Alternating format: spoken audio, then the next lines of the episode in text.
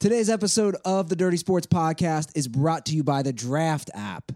Prano, baseball is here, which means we can take on all the dirt balls head to head in the snake draft on the Draft app. Yeah, just the other day I was posting on Twitter. I'm I was sitting in the draft app just waiting for dirt balls to challenge me. I'm sitting there right before like the seven o'clock game started. I'm like, "Come at me, bros! Let's snake draft this up." Well, today I did myself. I Yeah, challenged. How you doing so far? I, you know, I haven't looked tonight, but three dirt balls accepted, and I took them head to head. So, guys, you should join the fun because we have 162 games. It's a lot of games, Prano. Yeah, it is. I already have some baseball strategies, uh, which I won't share with the dirt balls because I'd rather have their money. But uh, I'm excited. Get in there. Get in the draft app. Download draft. Challenge me. And for a limited time only, all the dirt balls get a free entry into a real money baseball draft when you make your first deposit, but you have to use our promo code, which is DIRTY. That's right. Play real money game for free just for using promo code DIRTY when you make your first deposit. So, Dirtballs, go ahead right now. Stop what you're doing. Search for the draft app or go to draft.com and enter our promo code DIRTY today. And to look for challenge us. Dirty Sports is our Yes. name. So challenge us.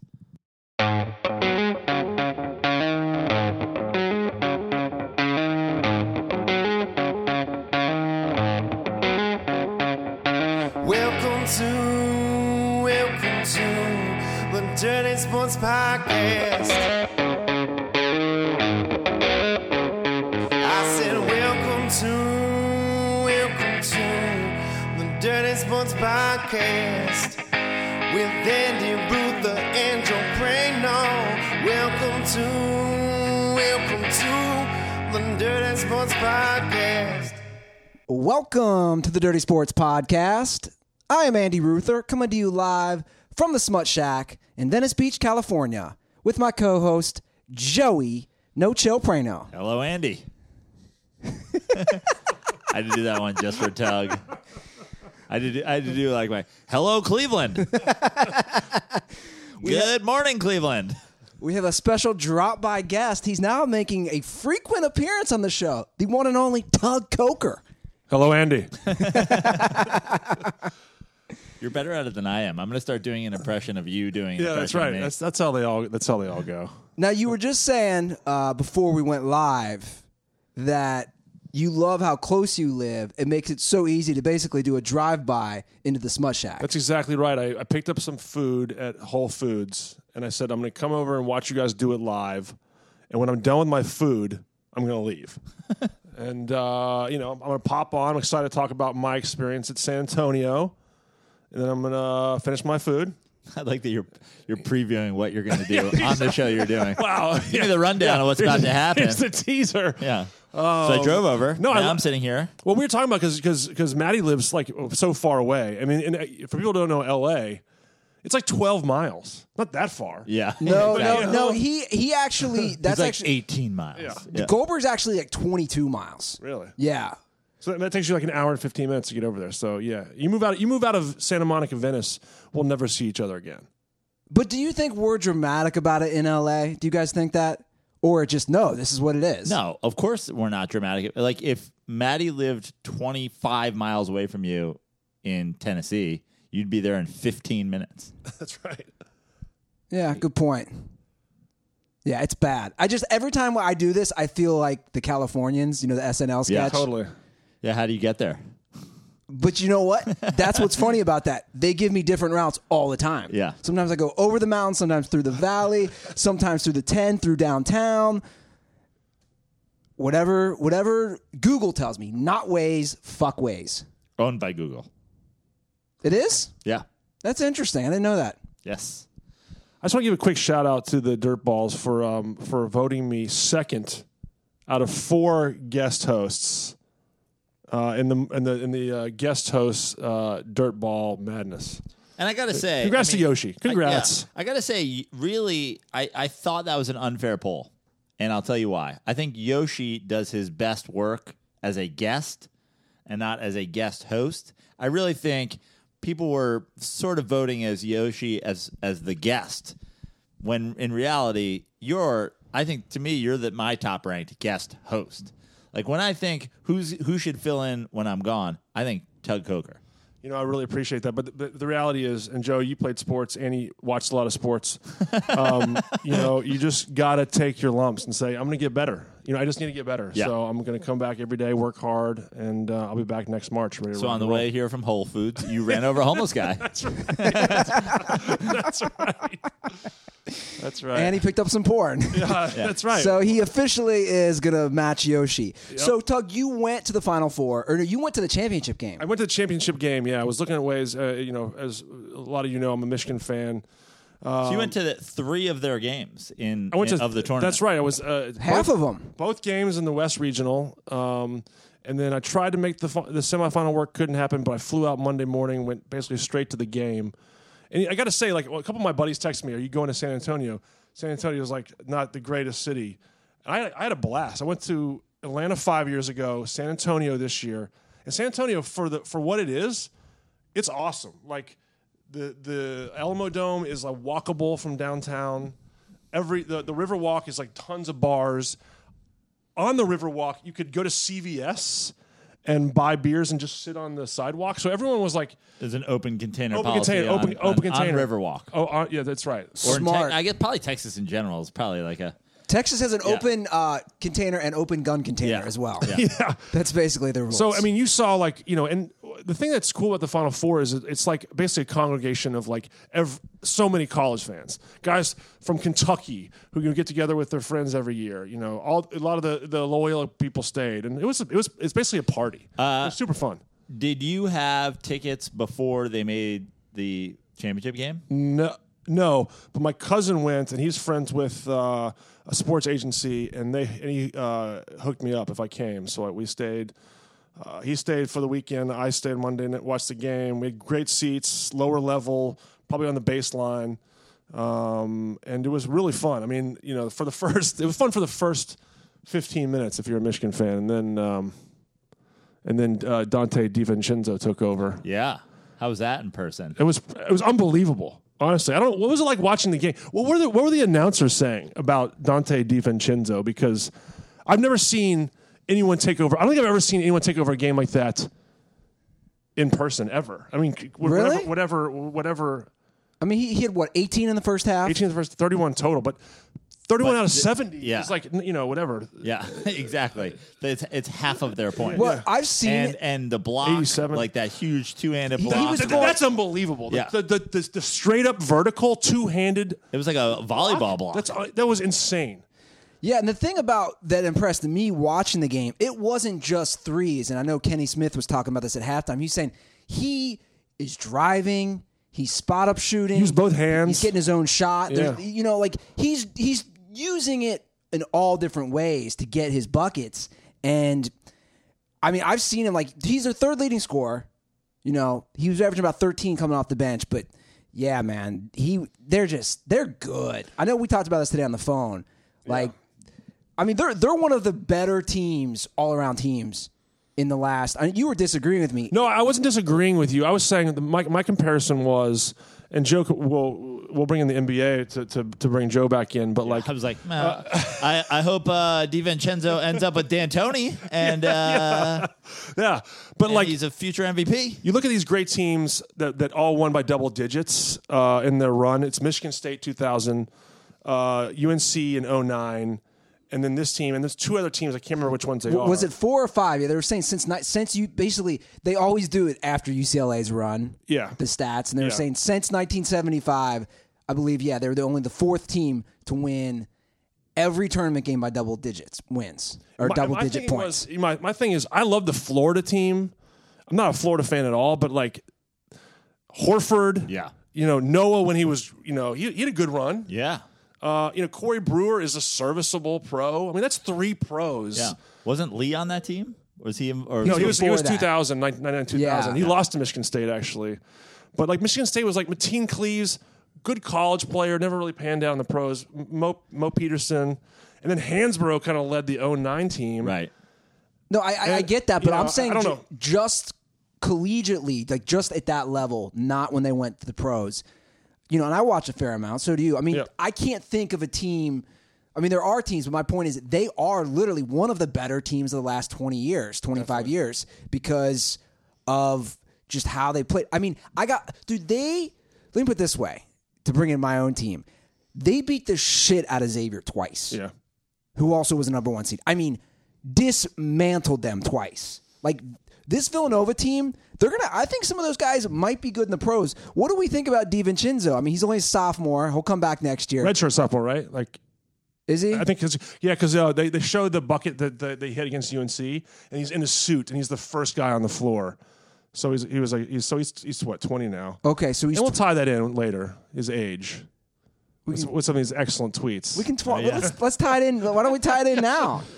That was Sure. very teasing. I, I did tease it. You Uh, love teasing. I do. I'm a tease, but I, you know, you guys some, saw some of. The, he, he deleted his Twitter account, and I will say, I went to the Riverwalk after um, they won, and sort of a, as a glutton for punishment, I watched the parade. They did a parade down the Riverwalk where they came on a boat.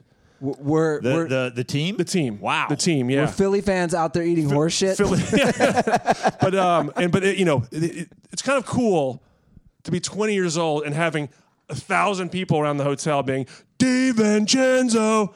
I mean, so you imagine what this guy's been deal going, you know, uh, on in his life uh, as a god in Delaware since he was yeah. 12 years old or something. well, Prano, we talked about it. We actually played hoops yesterday in Venice Beach. I want to hear more about this. I saw this the Instagrams Prano and I took on two 16 year old white kids from Yeah. Orange County. demolished, crushed them. Uh, I, we played till eleven. I was I was struggling. We beat them. pr- It was like 11-5. Yeah, it was 11 to 5. That, that's a waxing. Yeah, yeah. Um, but I I hadn't played. I haven't shot hoops in forever, and I'm just. We have had no waves here. I haven't been surfing, so I was like, I just need to get out. And I hit up Ruther, and I was like, let's go shoot some hoops.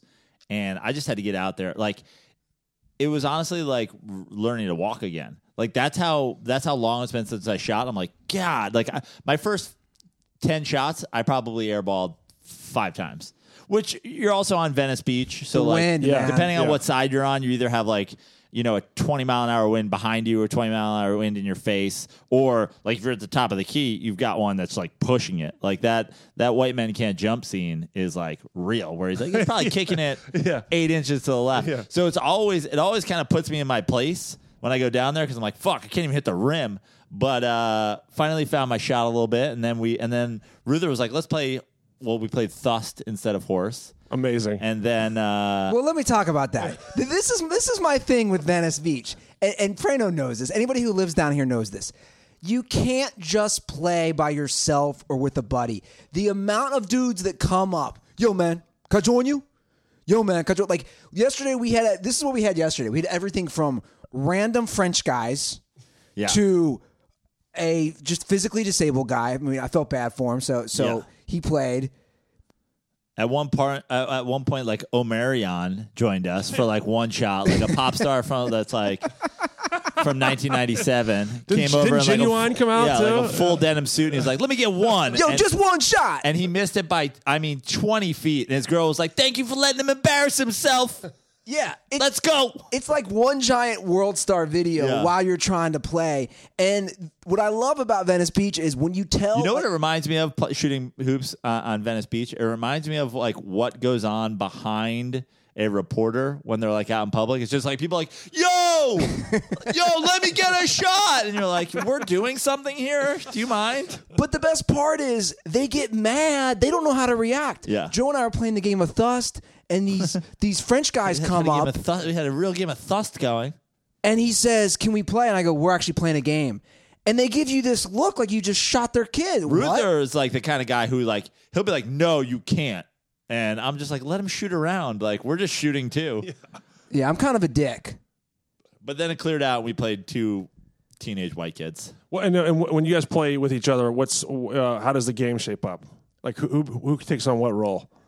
We don't really have a game plan. Just Pra- dominate. Just give the ball to Prano, right? Well, here's the deal. Let, let Fra- Prano eat. Is that what it It's pretty much that. Prano was eating yesterday. Prano Prano's post moves. Once he found his rhythm, he was working the kid down low. It's just a lot, you know, sixteen year olds. Like I, he was a tall kid, by yeah, the way. he was a, he was a tall kid, and he could play. Like he was like he he two hand like grabbed the rim like while he was like warming up, and uh but like I have so transitioned in the last few years into like the old man. Like you take a sixteen kid, sixteen year old kid down on the block, like a pump fake, he doesn't jump. now he thinks like, oh, you're definitely shooting. So second pump fake, he jumps up and under like. A 16 year old, like he's yeah. he's hopped up on Monster Energy. He's wearing bands. like he's he's jumping at every single pump fake. It's just a matter of do I make the bunny that he gives me when he jumps? you know what's interesting? Should we win or should we lose? That's what I was debating when I came home. You know, they're 16. Like, should they beat us? Yes, absolutely. That's what I thought. Yeah. If I Oh. was that kid, if I had been him at 16, we would have gotten our asses kicked. I mean, we worked them Yeah. essentially. yeah, there would have been no, there would have been no chance. I'd have been like, "This is a joke. These guys are already winded." And think about that, guys.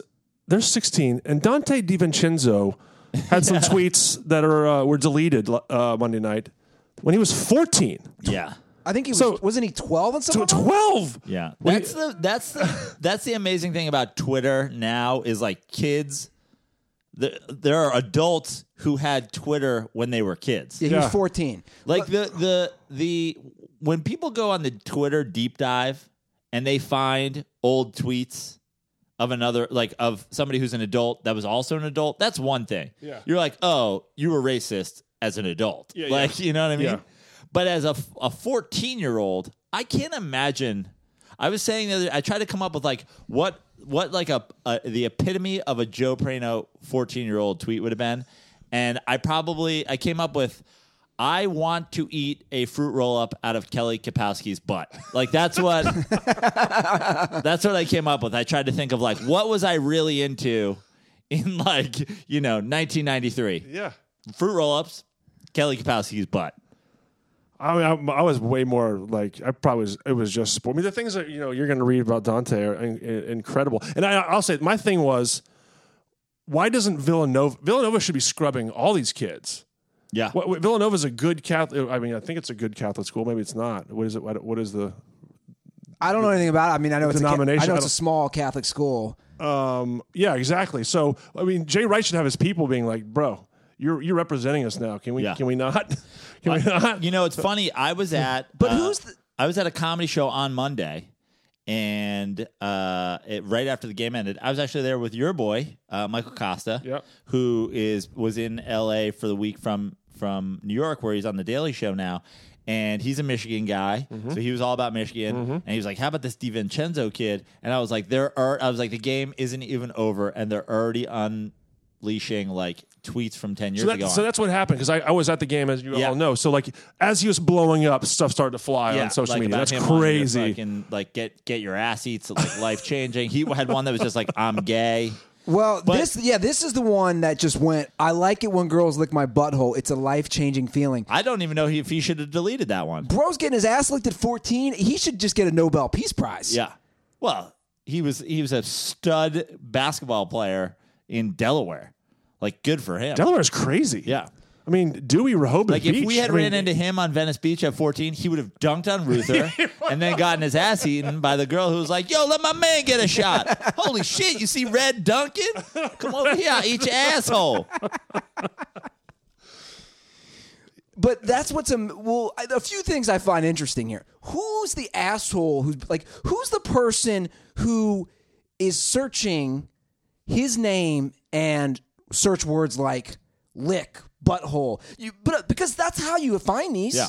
Right. That's how somebody discovers these. Oh yeah, it's uh I don't know who I don't know what that person looks like, how old they are. I do know that it's a frog in a hoodie is their avatar on Twitter. a cartoon frog in a hoodie absolutely is their avatar on Twitter or Kobe Bryant, one or the other. You know, we're laughing, but the sad thing is he deleted his Twitter for things he wrote at 14. Yeah. And that people were genuinely mad. The lack of perspective in this, like you were saying, Prano, what would you tweet at 14? Also, some of these were rap lyrics. Yeah. That that he was tweeting. Can you imagine if I was just straight up tweeting two live crew lyrics in 1993? like, can you imagine right Yeah. now if somebody went back in my Twitter and completely out of context, it was just talking about running trains on girls and like my, people would lose their fucking mind. It's like he's 14. Well, you were saying, finish what you were saying about Kosta. So with, I asked with the Daily Kosta Show. because I was because I was like, "Hey, you're on the Daily Show. Do when you get a show like that, or when you're in the process of getting a show like that, I go, do they? Does somebody ask you to go through your Twitter and delete stuff?" He's like, "There's a firm that just, you know, I got a call. I went in and they were like, "Here's seven tweets you want to think about deleting," and he was like, "Sure, whatever." I want this job. Yeah, yeah. Done. I was like, "There's," a, I was like, "There's a firm whose job it is to just put." Your name into Twitter and then just try to find shit. I, yeah, I, I, I'm, I'm. I guess I'm surprised because I would never write the things he wrote at 14. I was way behind uh, his sexual exploits, but like they, they've been. That's six years ago. Six I mean, years it's ago. Six years ago. Six It's years ago. crazy. I think there's so many angles to take on this little but story. you know it's nuts. the, the thing i always think about this with age you know like as you get older you know the feeling that like every year seems to go by faster but it actually does go by faster like as you get older each year is a smaller percentage of your life yeah. so for him, for us, six years ago, I was 32. I it was two years before I started doing this podcast. For him, that's a third of his life ago. He was a, a child, and now he started high school, finished high school, f- played you know redshirted at Villanova, played, and now is the player of the fucking tournament. And Yeah. like it's a whole, he's a this is a lifetime ago. It's not even the same person. And, and and just to bring it back to basketball, do you guys think he could? Your early thoughts as an NBA junkie. Yeah, uh, early thoughts, and honestly, that's that was the game. I get. Yeah, like he certainly looks like him. He's when I look at a guy like that, like it's always a combination of does their size translate and does their game translate. It's like a, a guy like Jimmer. I was like, he's not going to be a. And he was seven or something. yeah, I mean, and a guy like and a guy like JJ Redick, I was like, I don't know, and like it turned out JJ Redick, like it was kind of an I don't know. Like if he had gone to a shit team and not been used right, he could be Jimmer. yeah. But you know, you look like I looked at a guy like Steph, and I was like, this guy, like this isn't a Jimmer situation. This is like a whole other level of shooter. I was like. I, I mean, the Knicks had a seven pick that year. I was like, please get Steph Curry. Please get Steph Curry. But this kid, he's a sizable kid. Like he's not. He wasn't just like a little shooter. yeah, he's six five. Yeah. Boards too, gets rebounds. I mean, do, you- do you like uh, do you like his chance? What about Brunson? Do you think you think Brunson has a shot? He has such an old man game. You're talking about you know, the reversion to old man game. He he's, already, does. he's already there. I, I don't know about Jalen Brunson. I mean, he's gonna gra- he's graduated now, so he might he's already won two titles. Yeah, Yeah. So he's only a junior. He's only a junior. That's crazy. He's, he's already graduating. He's a wow. smart kid. So they're saying, you know, is he going to come back? Is he not going to come back? You know, he's an All American Player of the Year and, and a lot of those different uh, awards. I don't know if he translates. What's it? How big is he? he's not a big guy. What is he? Six foot? I think I don't think I'm not sure. I think he's a little bit. They list him a little bigger than that. I'm not sure if he actually Yeah. is. So you remember his? Like old- to me, if you're if you're a certain like a, a certain size, like you have to be a complete and total. Like you have to be a di- like Chris Paul.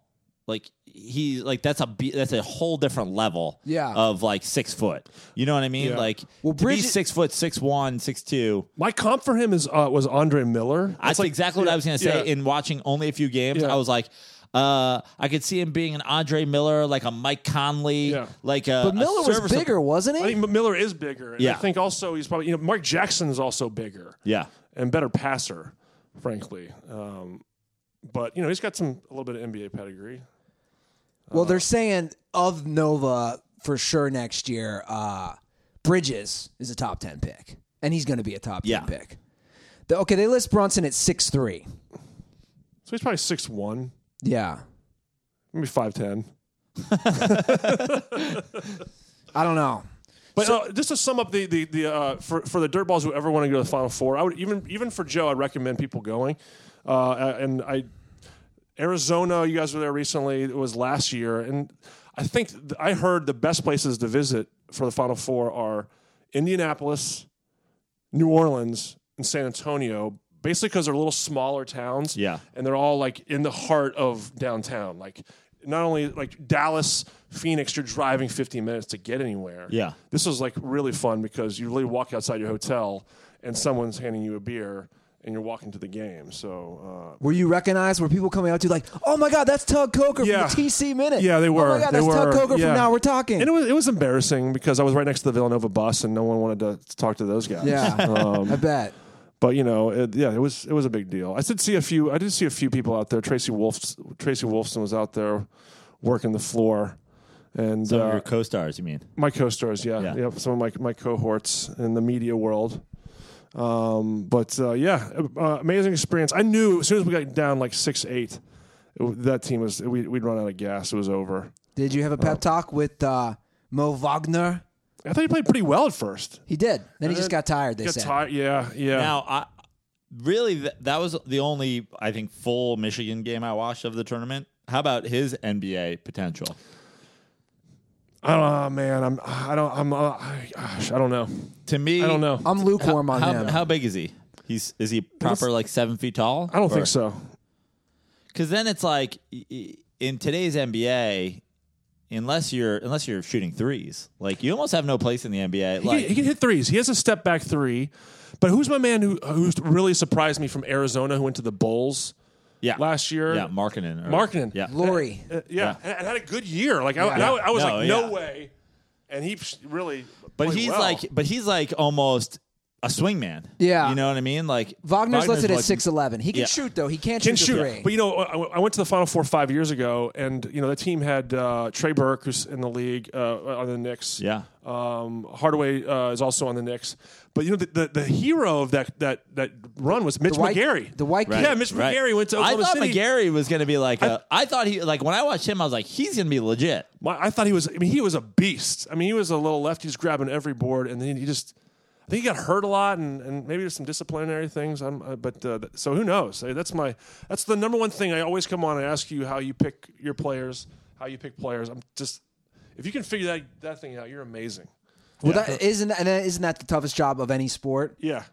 I, th- I think it's unbelievable when people can, can get guests right multiple times. That's why you see Belichick trading down all the time. I think Because I think like it's a- luck. I, I think there's very few who can identify talent, and I think he's one of them. I, I think a lot of it's fucking luck. I But really do. I, I also think. I mean, first of all, we're talking the about, system. we're- yeah, we're talking about mm, two like completely apples and oranges situation: Yeah. football and and basketball. But I think a lot of times in both of those sports, it's where you end up and what's the situation there, what's the system there, what are the other players around you like.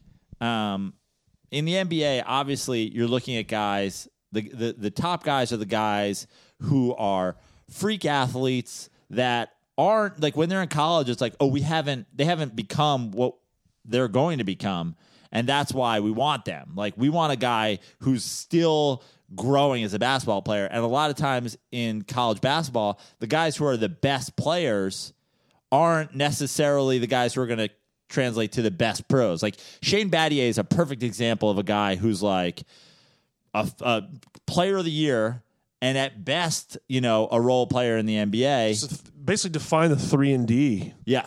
kind of style. Yeah. Um, him and Bruce Bowen. I mean, I'm yeah. I want to bring this up before you leave, Tug, Yeah. because Joe, we didn't talk about this last episode because I think it is interesting. Syracuse, one of their top recruits, Darius Bazley, has decommitted. He's ranked number nine overall Yep. to go to the G League. Yeah, I'm gonna get a Bazley jersey. Like this is this is my shit. This is like fuck the NCAA. Go to the G League. But they only pay currently twenty six grand a year. So I think So he's taking a pay cut from the offer that he got from uh, Kentucky. from Syr- from Syracuse. Yeah, Did he say why he was going to G League and not to like overseas? Is there any um, you know, who knows? Well, he he doesn't say, but uh, he said the G League will have the most to offer considering the development league for the NBA. I will get more out of it. Yeah, he did say actually. I will get more. I will he get. didn't say specifically. He didn't say specifically. Then I read the quote. I will get more out of this than going overseas. The G League is the closest thing to the NBA, Which and, and he will true. make twenty six grand next year. And uh, again, a top ten recruit. This is the first time this has ever happened. I love it. I love it. I think it needs to happen more. And you know why he probably like I hate to I know everybody loves to fucking say I'm a slipper, but like LeBron James said this like 3 weeks ago. And now some college kid is like, "Yeah, I'm going to do that." Like when the best player in the world goes, I'd like to see more people going to the G League. Like that's got to be a factor, right? Yeah. And, you know, Silver has talked about raising the pay to six figures. Dude, if they raise the pay to six figures, Yes. game changer. Dudes, dude, dudes will not be going to all these blue bloods at all. They're just going to go straight to the G League. And then it's going to be an interesting change in like how does that affect the draft? How does that affect like I, I mean when he how does he end up in the G League? Like what how does they p- pick what team he's going on? And then like is he developing with that team? Do they have any sort of ownership rights? Could Like- they bring him up in the middle of next year? Like baseball or, or yeah. hockey. Cuz there are they are a, they are a G League team for an NBA team. Sure. So Is the NBA the Don in this situation? Like, w- do the, does the NCAA? Who who's the sun in this in the solar system? Like the NBA, because then the, the trust funds of these colleges would be like, listen, we'll give you a kickback. We need money. right. So I I mean, uh, right? I mean, I feel like the NBA is the boss in the situation. Yeah. and the colleges have to work with them. To, They are. they are. The NBA is going to be calling, and, and Prano brings up a great point. It'll be interesting to see how it plays out, and then also how it plays out at the collegiate level. Because if suddenly you're losing, let's just toss that random number. Let's say one year, five of the top 20 players go to the G League. That is drastically going to affect college basketball, not only the actual game, how coaches recruit. So, and then how the NCAA will then react with in their own respect, right? How then they're going to do things moving forward. But uh, see, the thing is, I think that this is this is the answer. Everybody's like, "Well, what do you do?" I'm like, "This is what you do," because the guys who are able to go to the G League right now or go and play overseas right now, they're ready to compete, or maybe not. We'll find out. But they're they're the guys who think that they're ready to compete at a professional level. They're top whatever recruits those guys are just one and done in college basketball anyway. Yeah. And I truly believe that because I'm not a big college basketball guy because I don't like the quality of the game. There are other people who are like, but every game ends on a fucking last second shot. I'm like, cool. If you want to watch less quality basketball and it's exciting and any team can beat anybody, then go for it. I don't think it's going to affect how many people go to Villanova basketball games or how many people go to Syracuse Well, it's already been games. done. Yeah. we've already we, we, had, we had a window where we tried it. Yeah. Like college basketball, I don't think suffers in like ratings and suffers in like you know ticket sales. Like agree. the people at Syracuse People are going to the Carrier Syracuse. Dome for warmth. Yeah. you know what I mean. Yeah, like yeah. fuck. Yeah, people. That's when it, you know one thing I saw this weekend is like people just love the school. You know, Yeah. if, if- as the game changes, they're still going to love the school. it's true. Um, So, and also, what was the last great one and done to like do damage? I mean, was it Kentucky. Kentucky, right? Yeah. 2012. When they won it all. yeah. It was Kentucky. And and it's true. I mean, look at Kentucky this year. They struggled all year. I mean, every every one and done guy this year was pretty much a, a bust this year. I mean, the guys that the, the high prospects. As far as their teams. Yeah, what they did. I mean, Yeah, uh, Arizona, bust. kid from Oklahoma, Kentucky, bust. Kid from- Trae kid- Young. Duke, Kid from they, I mean, they lost. Duke in in the- the sweet the final eight. They didn't Yeah. make, they Yeah. you know, and then um, It's true. and then um, my boy from Missouri who played like three games. Yeah. So I, agree. I mean, it's it's gonna be interesting. I, I'm always fascinated by the, the the financials of it all. I mean, like as a Michigan fan, uh, like you, you're not, and that's a pretty big school. It has a, you know great uh, athletics program across the board. They've had guys go to the NBA. They had the Fab Five, but they also have years where they were competitive, where they didn't have guys who were necessarily. It's like t- you tell me, are you like, oh, this year we have some NBA guys? Like I'm gonna care.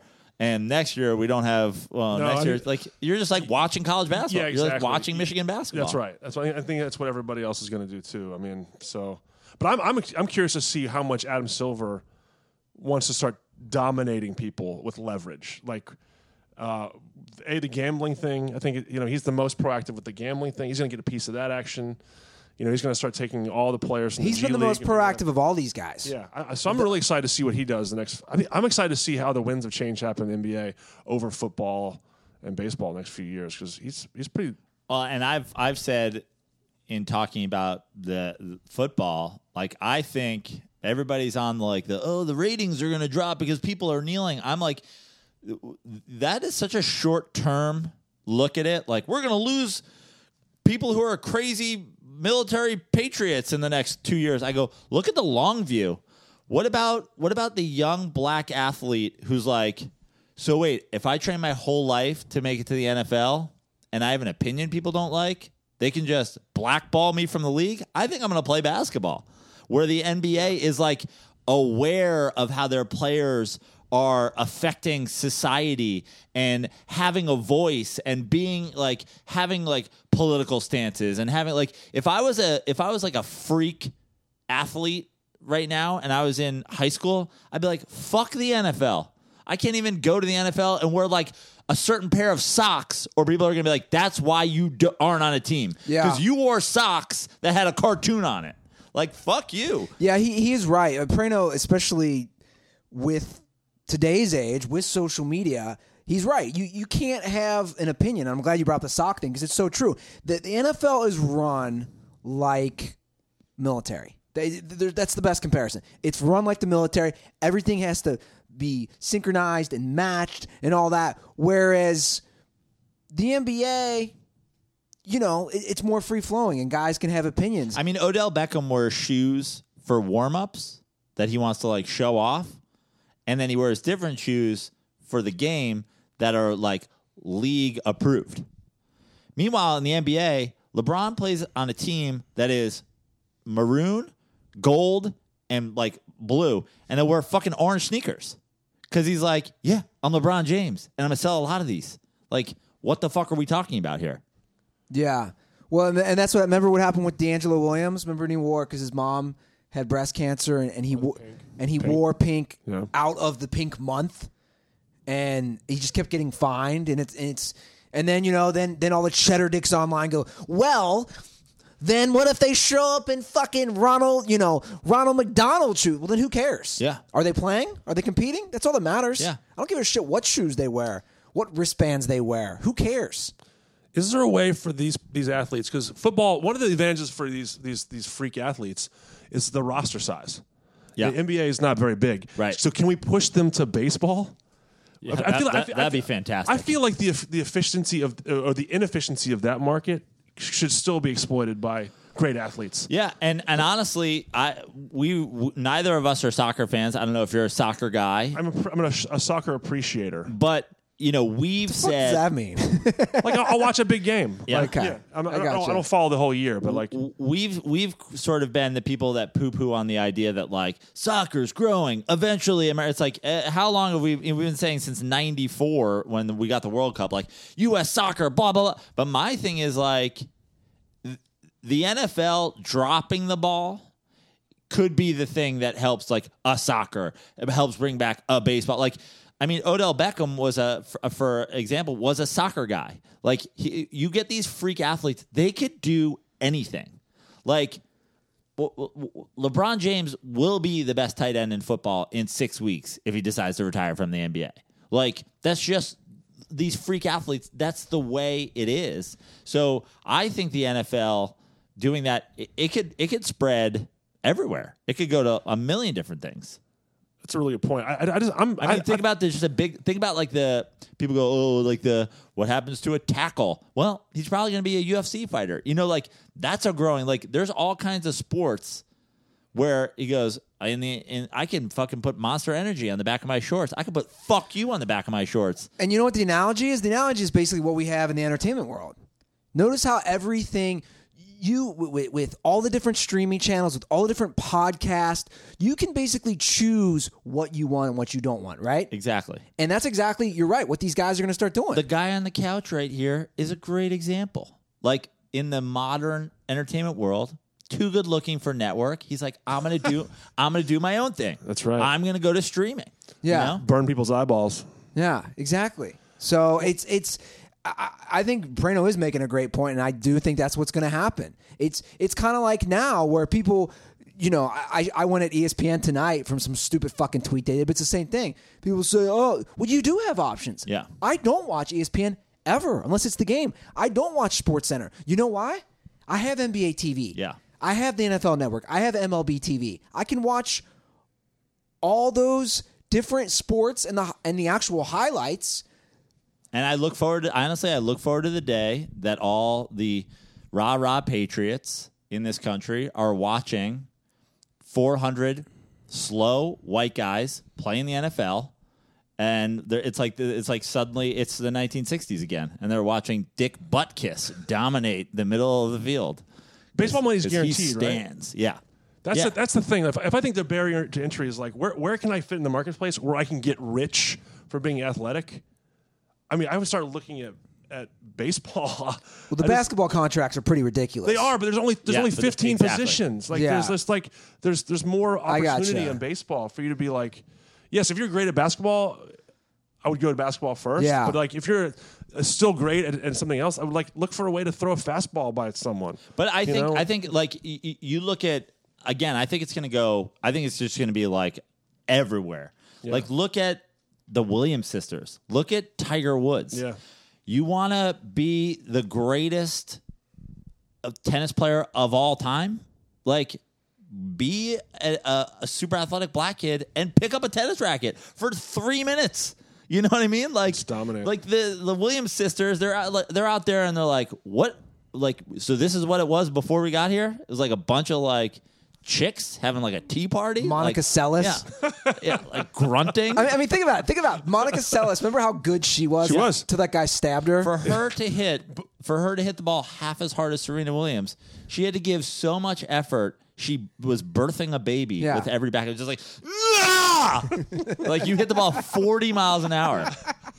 She used uh, two hands on both sides. I think she was That's just. her- that's yeah. a little I nugget for think you. the reason Monica Seles made all those noises, she was just practicing when she actually got stabbed. The Yeah. noises she was going to make. That's the beauty of Donte DiVincenzo that he started this whole thing. Yeah. And here we are ending with Monica Seles. It's a it's a wonderful world of sports. Well, you know what else is a wonderful world? Dirty sports. This is how we do it, Tug. I know I, I appreciate it, and uh, this is my it's my time. That's my TC half hour. I'm gonna go sit on the What other about side. TC 40? No, but wait a second. I'm gonna sit on the other side, but I just got to bring something up. There's no Trevor. Like, what's the deal? Let's be honest. Let's let's talk about that for a second because. But this is news. This is news in the world. Well, uh, for those of you who don't follow us on social media, well, we announced this last episode. Trevor, uh, he got fired.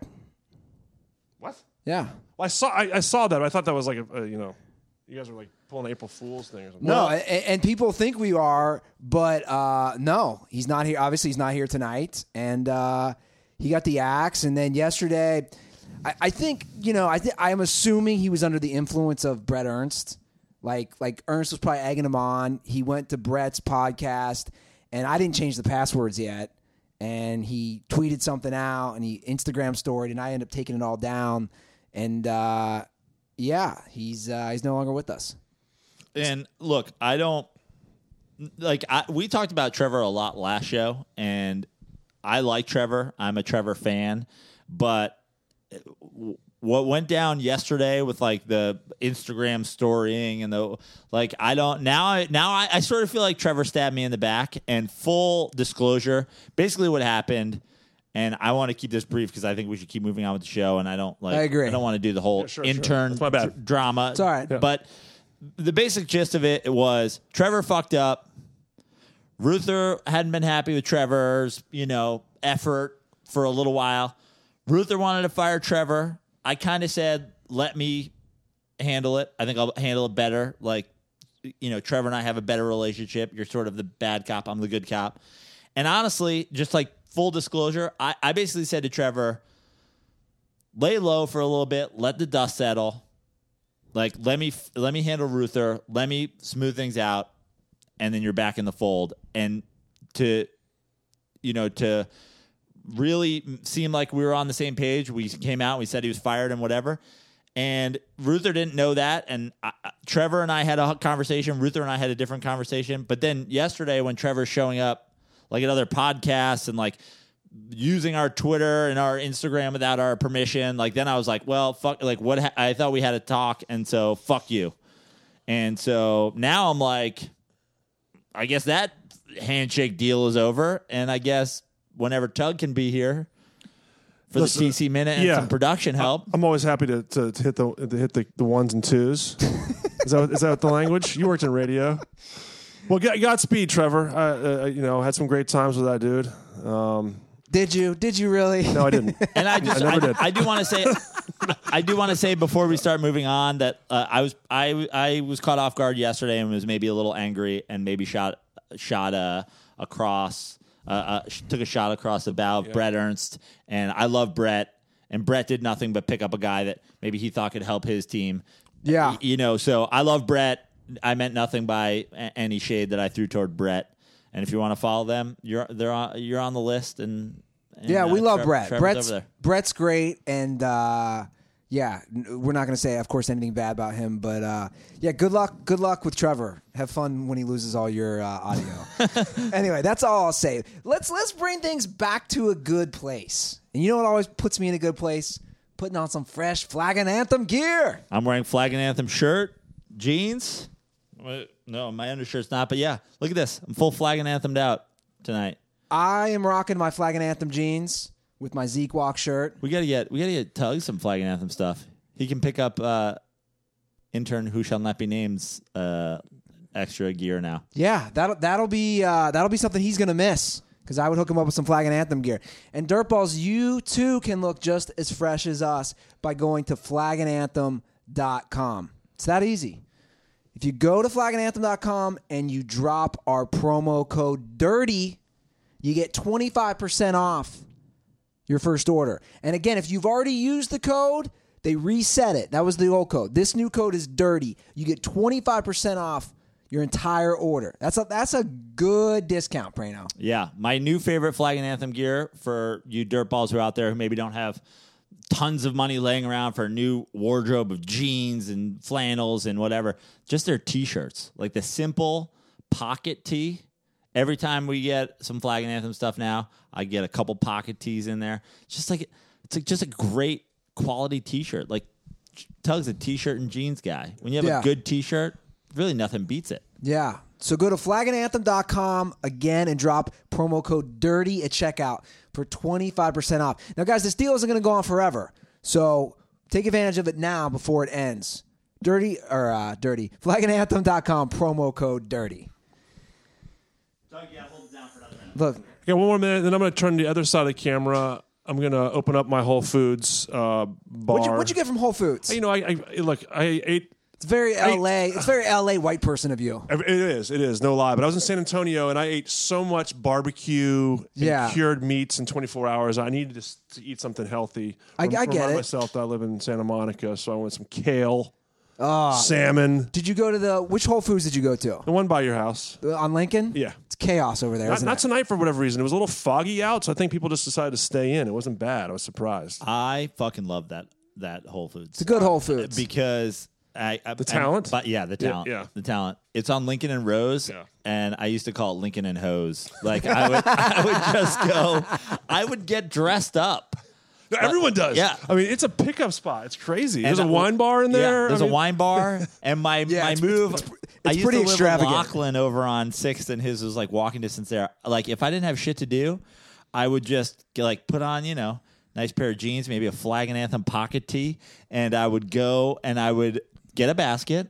And I'd start, you know, on the left side where all like the hot food and whatever is. And I'd like pick up a couple kombuchas, some cheese, whatever. That's- that's And the magnet. That's the- that's and the- then I'd turn the heads. And then I do I do a whole loop all the way around to the wine bar, put my basket down, have a drink, and then I'd walk it the other direction, putting everything I picked up back,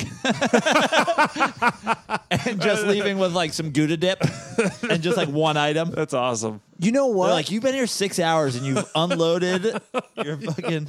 Yeah, we have a security footage of you. It's it's, it's amazing. I've actually only been at Whole Foods, even though we live right by it, maybe four or five times. But you just gave me an idea. Here's what I should do I should act like I'm doing a petition for some bullshit liberal cause that all these Californians fucking love.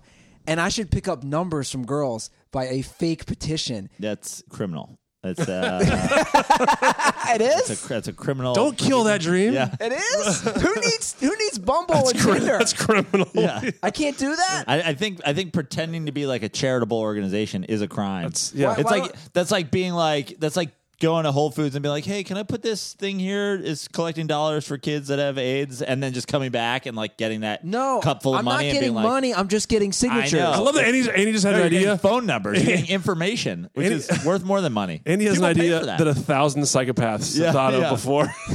now we're all in jail.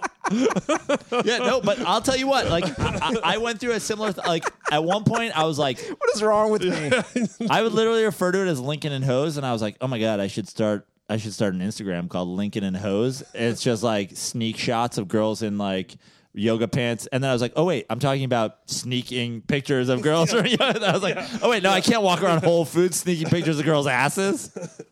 You can't. Why can't you do that? Uh, I actually, I actually legally think you can. Yeah, it's just creepy as fuck. Okay, you legally because once you're in public, you legally can. I, I know that for a fact. Yeah, until That's the some guy like I need to catches check you. out. Yeah, yeah. Hey guys, I'm gonna I'm gonna go eat my food. Okay. Uh, thanks for having me on, as always. Can you can you get a uh, a, fake charitable organization going over there? Yeah, I'll start working on one right now. Just think of one. Something with the do environment meets PETA meets something anti-Trump, and then Well, I'm, I'm speaking of charitable organizations, the one thing I'll say is, you know, I'm going to sit over there and have a beverage and eat my food, and we, sh- we should do that with like some dirt balls, maybe like a sort of like a make a wish for dirt balls, where they come and eat their dinner. You've said this before. I, I know, think. I know, and I'm bringing it back around. I think people should sit. You should have like a, a, a rope where people come and, and sit behind it and watch the performance. Well, you know, Eddie Ifft used to charge people that wanted to come. I think I think we should just do that. Like we should just have a number that's like you can come watch. Eddie the show. charged a thousand dollars. Yeah, For- well, did someone pay? Oh, Yes. multiple people That's paid. unbelievable. Yeah. for fans to sit in on his I, podcast. I, I think we should have a more reasonable number for you just come, cash in hand, you pay it, you can sit at the counter here, drink some beers, chime in. You know, we'll put a mic nearby. You won't be like guest on the show. No, I, no, I- I no. don't know about the mic thing. Yeah. Th- They're just they're just watching. Do you think we could get people to actually do that? I don't know. Let's find out. Slide into Ruther's DMs if you have a, if you have a price to pay. Yeah, let me know. Guys, keep the keep the show strong. I feel like we got a good one going. All right, Tug. We Also, appreciate Doug, it. you owe us twenty dollars for your appearance. Yeah. Thank you, Tug, for the for the fifty minute TC minute. I know. I'm, hey, I'm looking at the I'm looking at the rundown. You guys demand two hour plus podcasts. I'm looking at the rundown. I'm pretty excited. Tug doesn't want to leave. I'm out. I'm out. Tug doesn't want to leave. You sure about that, buddy? See, I'm going to tell you, we're just going to take that mic. We'll put it over here just in case Tug wants to chime in. All right. Well, let me. uh Now I'm gonna adjust the sound here. Tug was. You think you were one? I'm on the ones and threes. All right. Sorry about that. Anyway, okay. NFL, Prano, we got some good stuff to talk Do about. we? What do we got going on in the NFL? Well, first of all, the Rams just will not stop making moves. Yeah. Right? They sign, I'm sorry, they traded for Brandin Cooks. Yep. What do we think about this move? Uh, well, they're going for it. He's certainly better, I think, than most of their receivers. Uh, Yeah. They, the, Watkins left. Watkins went to Kansas City, right? Is that where Watkins ended up? Kansas City? Correct. So they had to replace him. We're, gonna- we're going to need that phone turned off in the uh, peanut gallery, Tug. Thank you. Get a silent mode over there. we need you on vibrate. Your mic's already been turned off.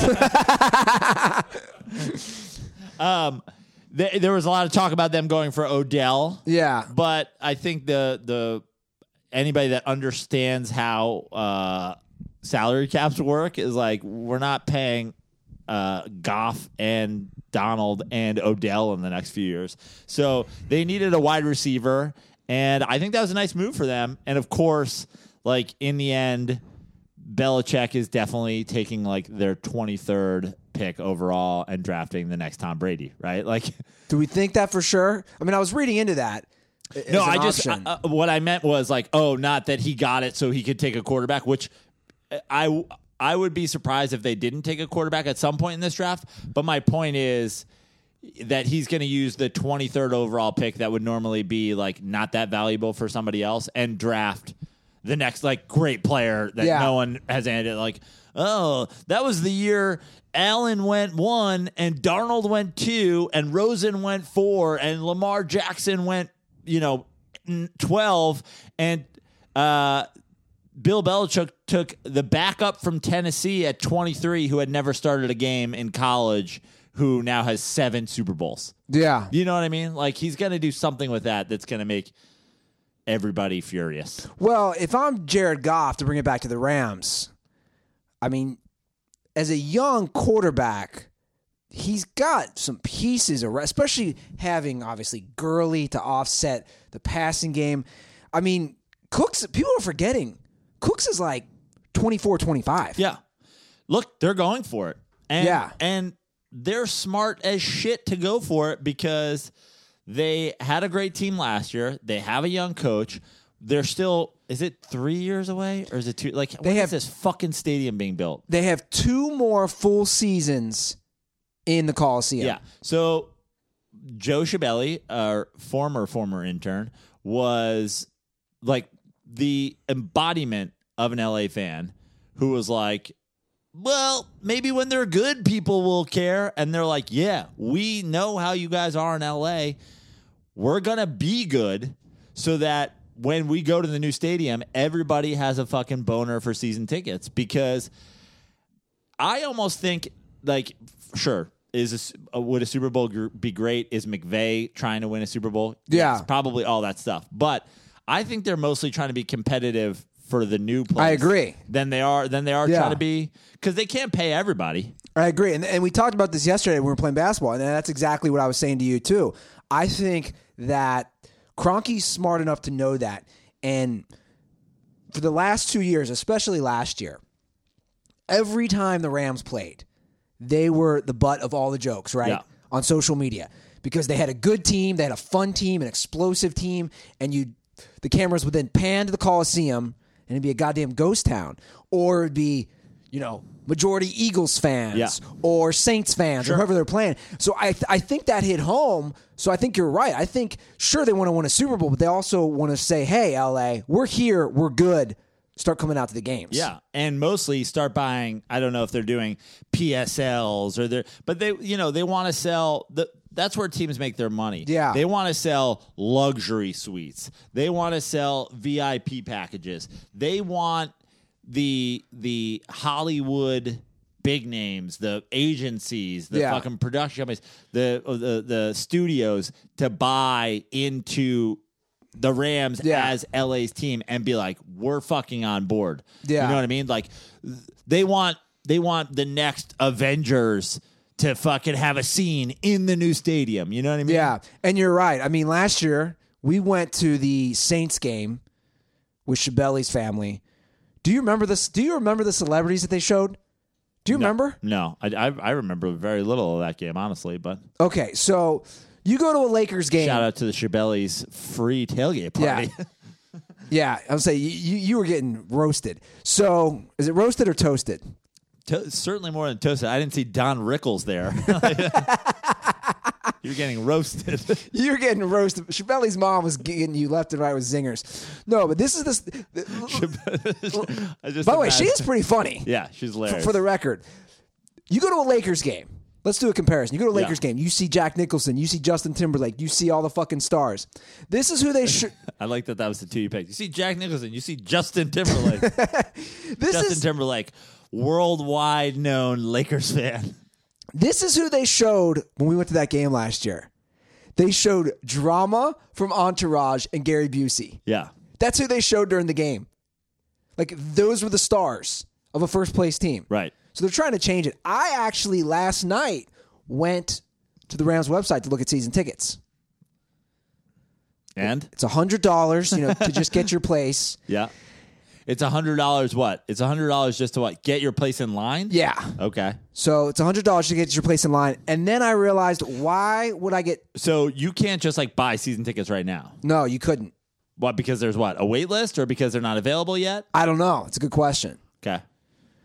Then I realized Because I was under the impression that uh, with like two dozen players kneeling last season, that like tickets are just like available. They're like, you want to sell them to fifty? No one's coming to these games. Ratings are down. No one's watching. you, you won't let it die, will you? No, I will never let anything die. No, That is no, my- you won't. That's my go-to move. Well, Joe, the reason I did not put down that hundred dollar basically down payment was I realized why would I do that when I can just go on SeatGeek to get tickets? Go to a different section every game. Yeah, exactly. Probably for cheaper than it would cost you to buy season tickets. Yeah. You know why? Because somebody like you is going to buy season tickets, and then they're going to be like, meh, it's a nice day. I'm going to go to the beach. I don't want to see Rams, Cardinals. The Cardinals stink. Yeah. And you're going to be like, I'd love to see Rams, Cardinals at a discounted price. I'm going to go to SeatGeek. Exactly. And the Rams website, you can't see exactly the view of your seats. When I go on SeatGeek for any event, any concert, any sports event, you name it, you can see exactly the view, which is right one of our favorite things that we love about SeatGeek. So Dirtballs, you too can take advantage of the great offer that we have with our friends at SeatGeek because all of you guys get $20 off your first SeatGeek purchase. We love when people send us tweets, Instagram pics, Yes. any social media of themselves at a game from SeatGeek. And you know what? I'll, I'll do something here real quick. Okay. Anybody who sends us a picture in the next 10 days from this airing using SeatGeek, I'll send you a koozie. Wow. Yeah. I like it. So take advantage of that. Just download the SeatGeek app and enter our promo code DIRTY today. That's D I R T Y. That's promo code DIRTY for $20 off your first SeatGeek purchase. All right, Prano, I know you're going to have a lot to say about this RG3 RG3 signing by the Ravens. I don't have a ton to say, honestly. Um, I don't. I don't mind it. I I, I like it. Um, RG three. I was a I was an RG three fan. He certainly was a talented quarterback. Uh, he's had injuries. He's certainly not coming in to be the guy that he was in Washington, running around. Um, you know the explosiveness that he had when he when he first came into the league. Um, like a lot of quarterbacks, I think he we probably didn't get to see his his full level of talent right now because he was on the Browns that one year. He is the last quarterback to win a game for the Browns, by the way. I was going to say that So, was that's a great stat. um, like as a do backup, you know do you know when that was by the way? the, that- that the was- first game of last year. No, that was January of 2017. So it was RG3 was not on a team last year. Right. It was the season before last. Right, right, right, right. Yeah, because they won their game late. Yeah. It was like I, I believe a, a week 15 or 16 Yeah. game. So I, I think it's fine signing Yeah. him as a backup. Like, Sure. take, a, take a shot. I mean, the one, you know, and again, I don't have a problem with uh, when when teams like that like take a chance on a guy because you don't know what you're going to get from RG three. Uh, I have a problem when teams sign a guy like Brandon Weeden because you know what you're going to get and it's not good. Yeah. And you know the Kaepernick thing. I mean, even R- RG three is a great example of an, like basically anytime a guy gets signed to be a backup, it's like everybody goes like. I'll I'll do the thing where I'll call out Brandon Weeden and be like, yeah, maybe it's the, the maybe it's the kneeling, but maybe it's also that he's washed. It's like I think we can all agree here that Colin Kaepernick isn't more quote unquote washed than RG three looked. So Well, again, they of course they both didn't play last year. Right, right. So my point is that like anytime a guy like this, like for me, it's always an opportunity to throw a subtle jab at the NFL for Colin Kaepernick still being out of the league. Um, You know he'll never play again, right?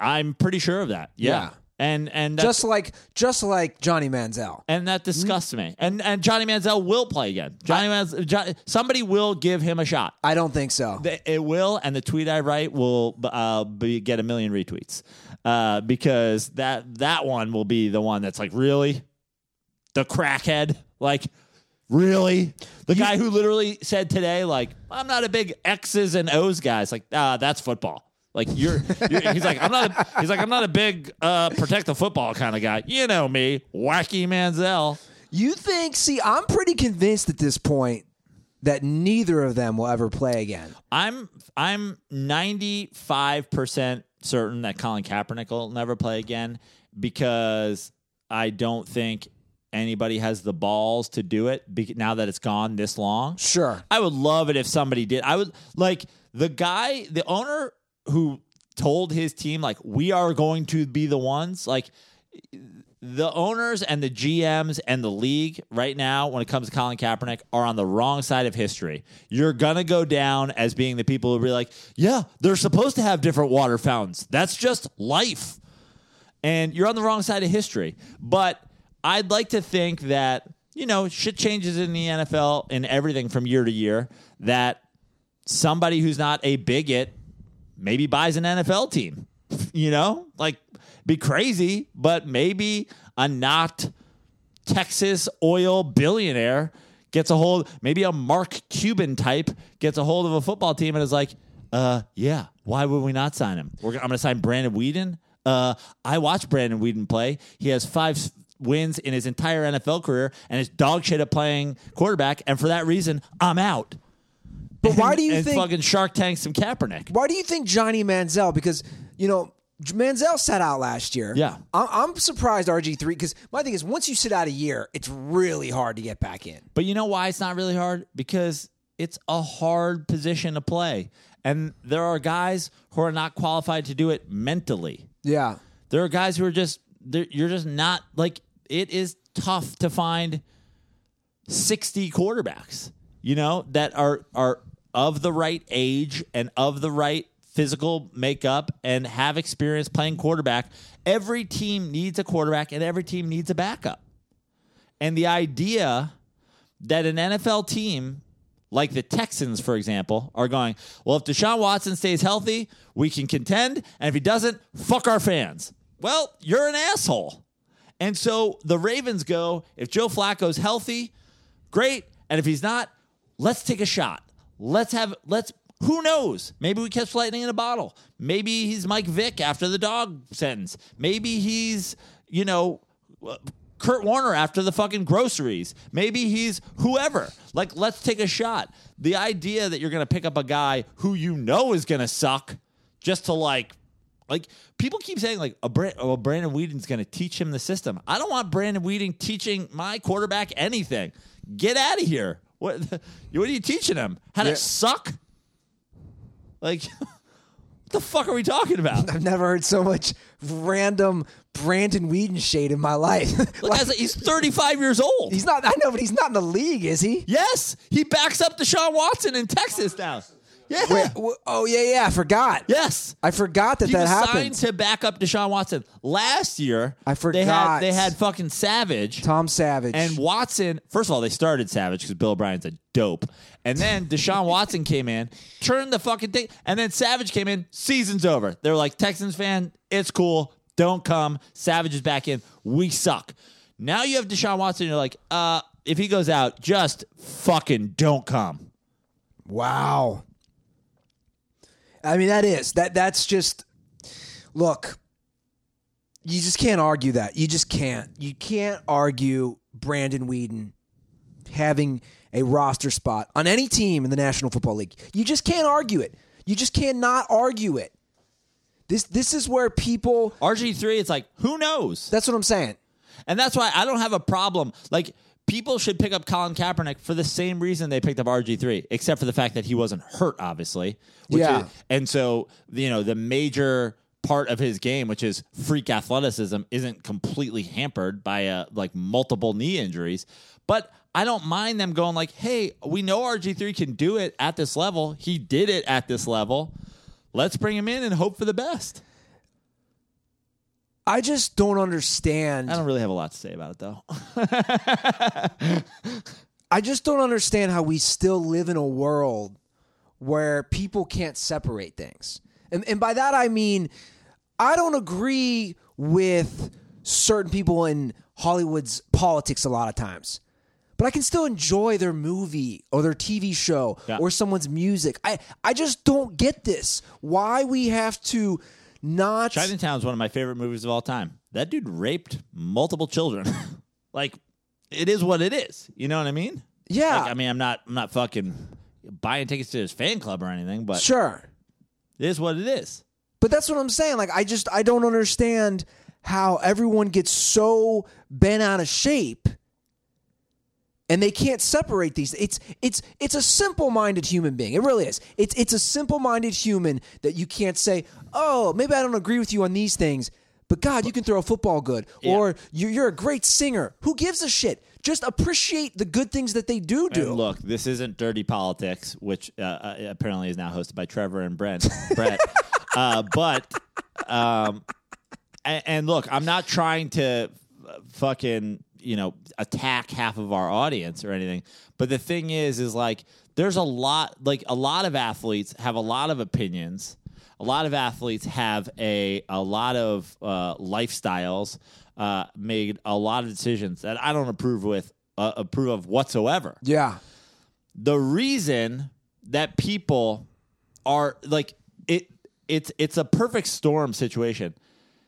Colin Kaepernick's opinion that people don't like is uh, directly in opposition with a simple-minded group of people.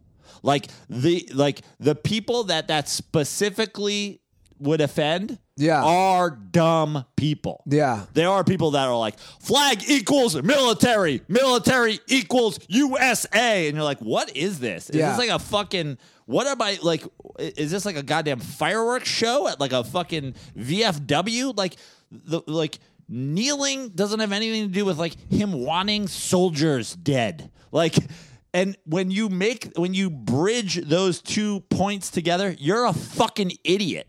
Like, he wore pigs on his socks. So what? I call cops pigs all the fucking time. That's like, what the fuck are we talking about?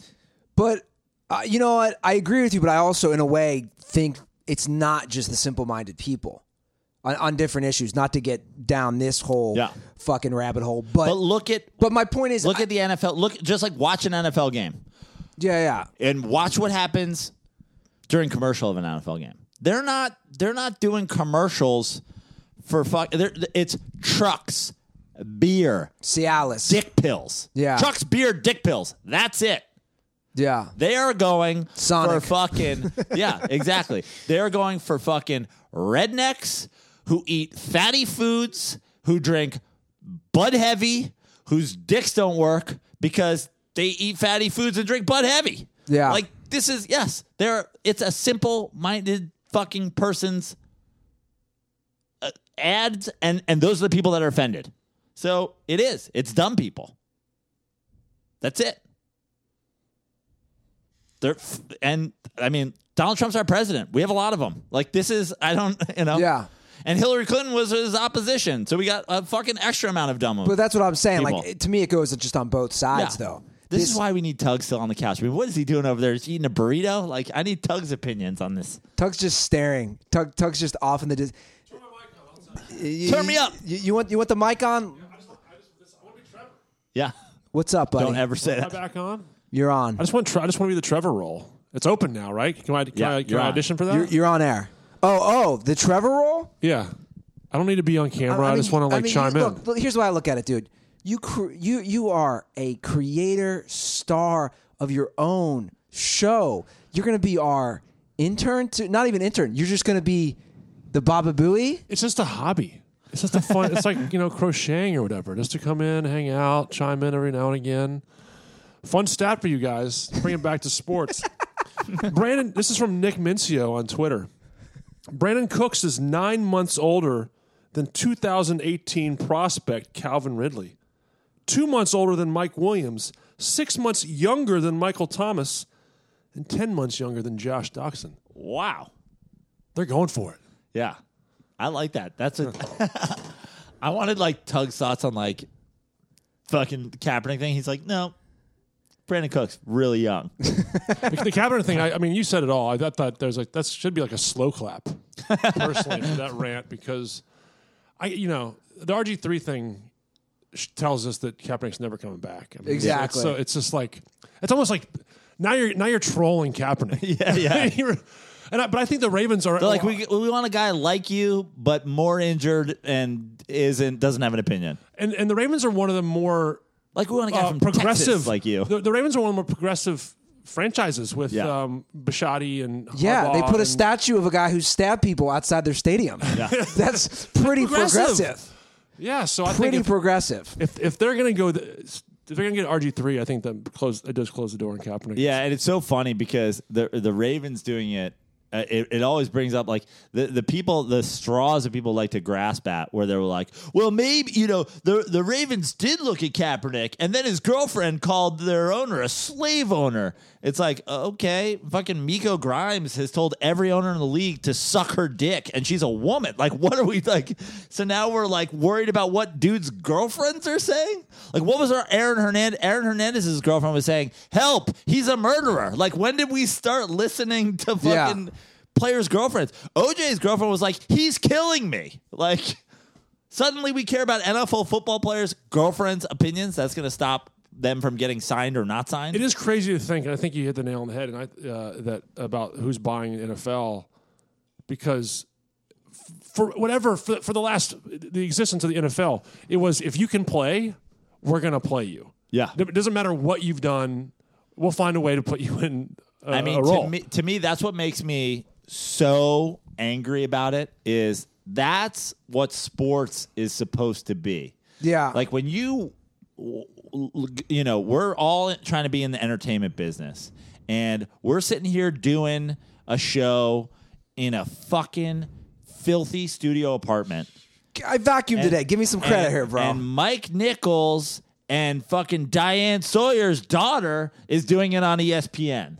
You don't get to the NFL because you're fucking, you know, Bo Jackson and Jackie Joyner Kersee's kid. Now, it would probably make you a fantastic athlete, but they don't just give you a role. In sports, if you can fucking do it, you play. You score, you start. You fucking achieve, you win. So the idea that a guy is going to be kept out of the league, not for committing a crime, not for breaking a league rule, not for breaking a team rule, for having an opinion in America, pulls down the entire tent pole of sports as we know it. If you can do it, you play. That's it. That's the beauty of it. That's why kids fucking compete. Well, that's always been my thing, right? I don't care what you do off the field, just perform. I don't care if Gronk is showing up drunk or Lawrence Taylor's showing up fucking cracked out of his mind on cocaine. If you can go in there and perform, cool. I don't give a shit what your opinions are. I don't care what you know who you have sex with off the field. Just perform because that's what you're paid to do. And, and- and you talk about you know in the entertainment business, it's the same way. I you know what dude, whatever. Just be funny or just be a good singer. It's it's we're judging these people. We need to judge them on their job because that's what you're judging someone at the end of the day, right? Yeah. You're judging someone on their job, their performance. I mean, you cited R. Kelly the other day, didn't you, in a tweet about like people still, g- I mean, go nuts for remix to Ignition. Well, I mean, it- people still go crazy. It, for that it song. blows my it blows my mind because there was you know there was there was a new BBC thing on basically R. Kelly was training sex slaves. I mean, it's fucked up. It's demented. It's not a surprise though. But these same people, yes, they go on social media. Michael Jackson built a children's theme park. Yes, I mean, he built a children's. He didn't theme even hide it. in his yard, didn't even hide it. And it was like you must be under this tall to ride this ride. Like he was like, if you're 12, get the fuck out. Like I ain't interested in 12 and above. Yeah. you. This is just the kids who are riding Mr. Toad's Wild Ride. Like that's all I want here. And, and I know this episode's gotten kind of preachy, but it's important to me, and I think it's important to people who listen. Just open your fucking eyes and your ears and look at these things. You can't you can't sit there and fucking go off on some person and especially like an R. Kelly guy, and then go dance to remix to ignition. I know I'm a hypocrite. He did awful things. I've seen the video of him peeing on a young girl. It's fucked I don't up. know. Yeah, I mean, I don't know how. I don't know the specifics of how old she was, but him peeing on her is not necessarily a terrible thing. you know, if she was willing. You know, as the uh, TC minute, um, I just want to send in uh, a correction, just a quick correction as the stat boy of now the, the new Trevor. Rachel Nichols was actually uh, she married into that family. She's not the actual daughter, so that's just a little nugget She married into into who? to Mike Nichols' family. Okay. And she's and she and she's uh, she, she was super nice and supported. Now we're talking, so um, there's that. Oh, she is. That's amazing. That's why. That's why you can't shit on her. I literally, you know what I pulled out? So there? she's Mike Nichols' son's. She's an in-law. Yeah. There you go. I gotcha. Okay. Well, you know what? See, again, Tug, we can agree to disagree. This is what's so great about this country. Angelina Jolie is Jon Voight's daughter, though, correct? That's correct. Okay, Yeah. great. All right, fellas. Well, Tug's just going to hang out on the counter, Yeah. and uh, we're going to move on to some baseball stuff. Great. What do you got? Well, first thing I, want to give my boy, and I hate doing this, I got to give my boy Prenostradamus a little credit. What did I call? Well, I mean, Judge and Stanton. Well, you, you I- get a K. You get a K. Everybody gets a K. Yeah, yeah, yeah. But here's the thing. I, it, I mean, I don't think. I don't. Look, am I? Do I? Am I willing to toot my own horn when I make a great prediction? Of course I am. Um, but uh, predicting that uh, Judge and Stanton, who both struck out 200 times last year, are going to strike out a bunch this year. Not exactly a fuck. I didn't need a crystal ball for that one. Um, but I will say that the the thing about the thing that's happening so far is exactly what I said would happen. Of course, they're going to strike out a lot, but my true prediction is they're going to strike out a lot. They're going to be fantastic. I predicted they're going to win the AL East, but my problem with that signing is come playoff time. You need pitching. Well, no. Well, come playoff time, the pitching gets better. Suddenly, Sure. you're not facing the fourth starter or the fifth starter on any team. Pitchers are bringing their bre- their best stuff. Uh, They should also bring their breast stuff. yeah, they're they're bringing they're bringing their best stuff. Uh, managers are using their bullpen, you know, more strategically. Having two guys like that in the middle of your lineup when the pitching gets better, Yeah. that's when those strikeouts are going to kick them in the ass. And so that's my prediction. My prediction is yes, they're both going to strike out 200 times this year. That's just what they're going to do.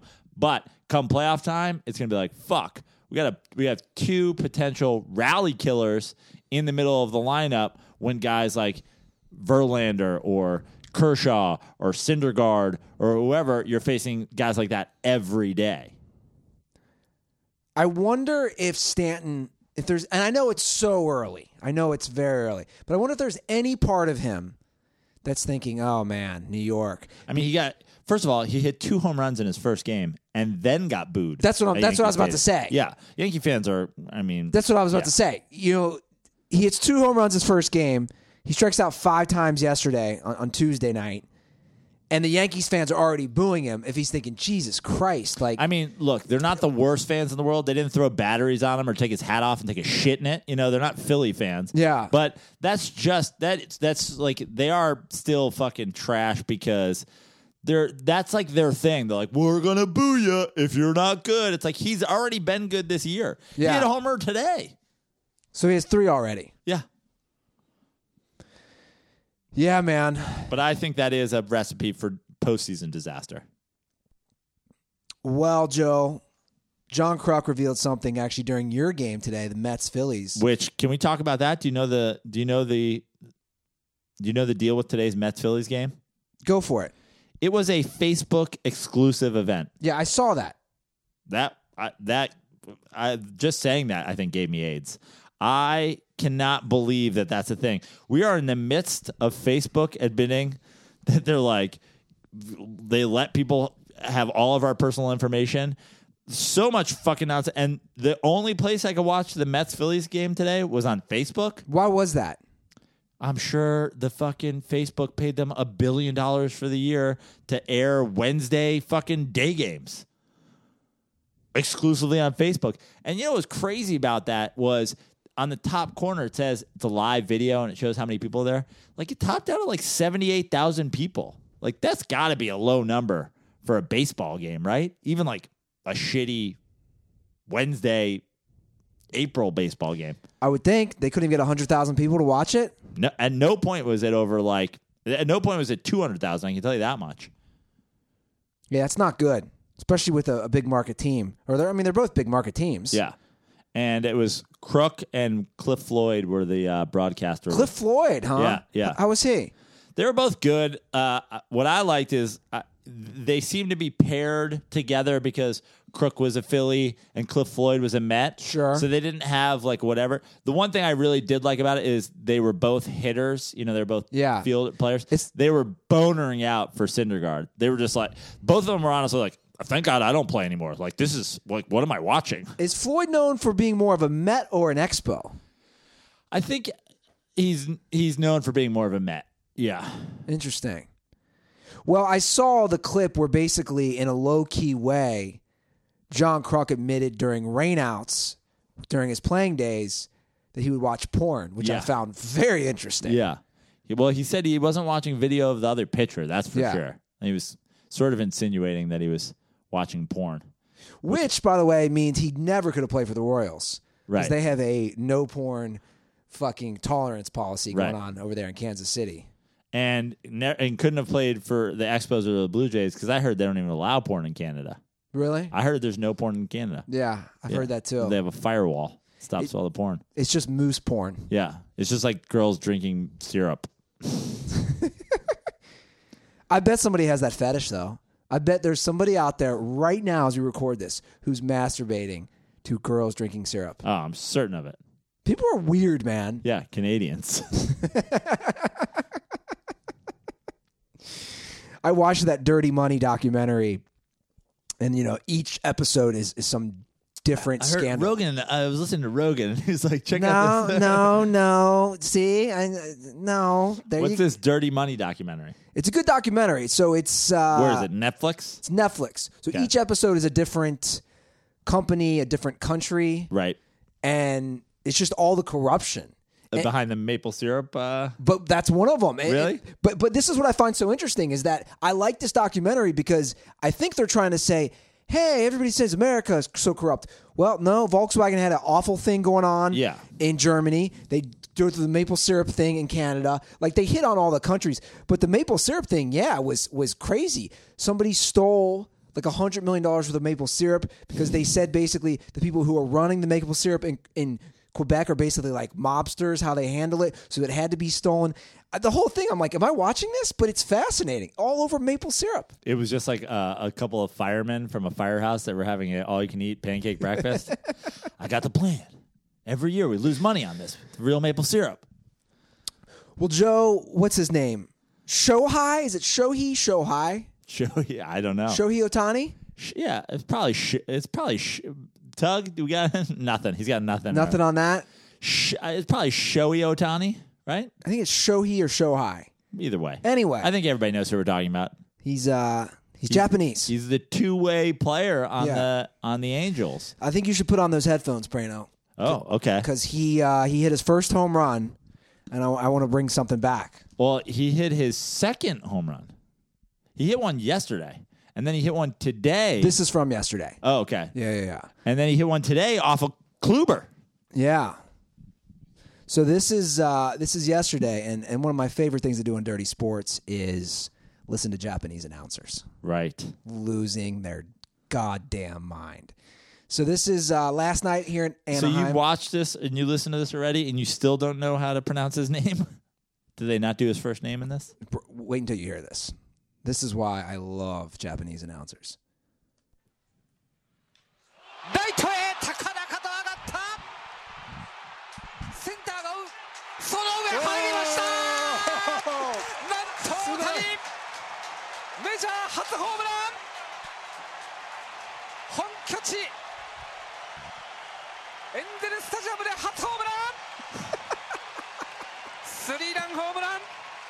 Home run, get that. Yeah. ホームランすごい素晴らしいとしか言いようがないですねあのベンチで誰も祝福してくれないこの They're always laughing. They're always laughing. They always Japanese announcers always remind me of uh, the scene in Karate Kid where Daniel San comes home and he's drunk. It's like ah, yeah, yeah, banzai. Wait, you mean uh, when Mr. Miyagi comes home? Yeah, and he's drunk. That's actually a great analogy. You know, Yeah. they're always kind of laughing and having like a little too much fun. Otani, But they, but they, banzai. Shohei. Shohei. Now and now I never know. Uh, it's like you know, like Ichiro. It's Ichiro Suzuki, but he's got Ichiro on the back of his. jer- You know, it's all reversed. So I don't know what his first or last name is, but Shohei Otani. What I do know is I could listen to Japanese announcers all day long. Yeah. In fact, they should have an app. Why don't they have this? Why don't they have an app where you can watch any sporting event in Japanese? Uh, I, I believe they do, and uh, we worked for them for a little bit, and now I think they're doing like uh, bar crawls or something like that. Oh, Rabble? yeah, yeah, because they uh, you, have- you find Japanese people doing it. You know, Ah, yeah, that's right. we should just do it as Japanese people. hey, Yeah, that would be my move. Yeah. That's all I would do. The whole hey, that's that's a big Karate Kid. He's always hey, I do like a hey, show, hey, show.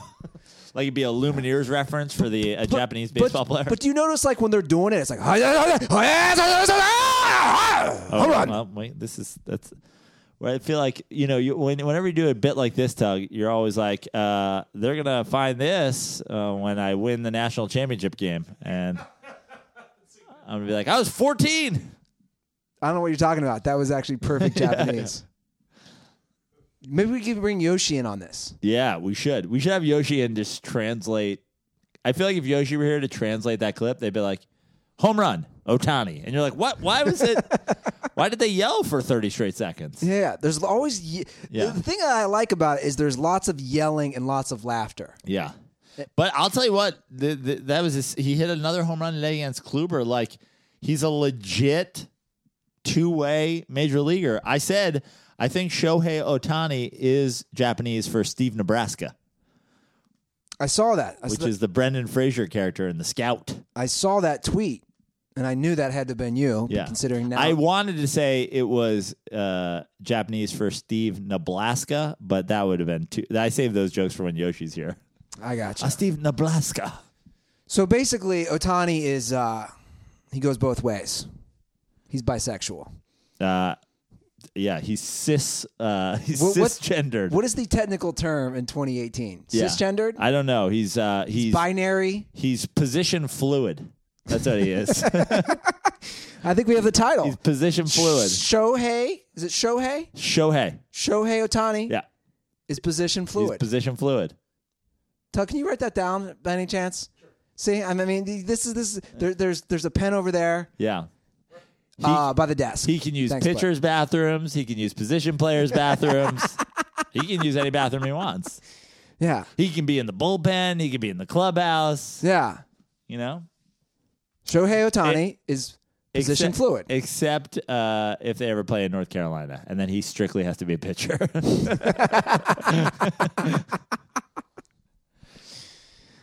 Ah, that's good stuff, Prano. That is good stuff. You know what else is good stuff?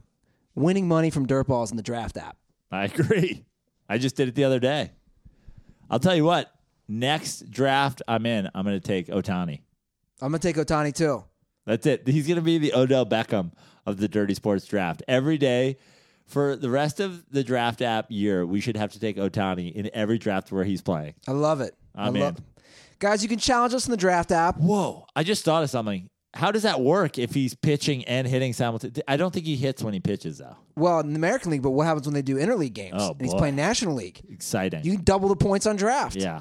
So Dirtballs, challenge us. You can challenge us head to head. Joe and I love those snake drafts. That means you can challenge us head to head, basically, every day that there's baseball, which is basically uh, the next six months.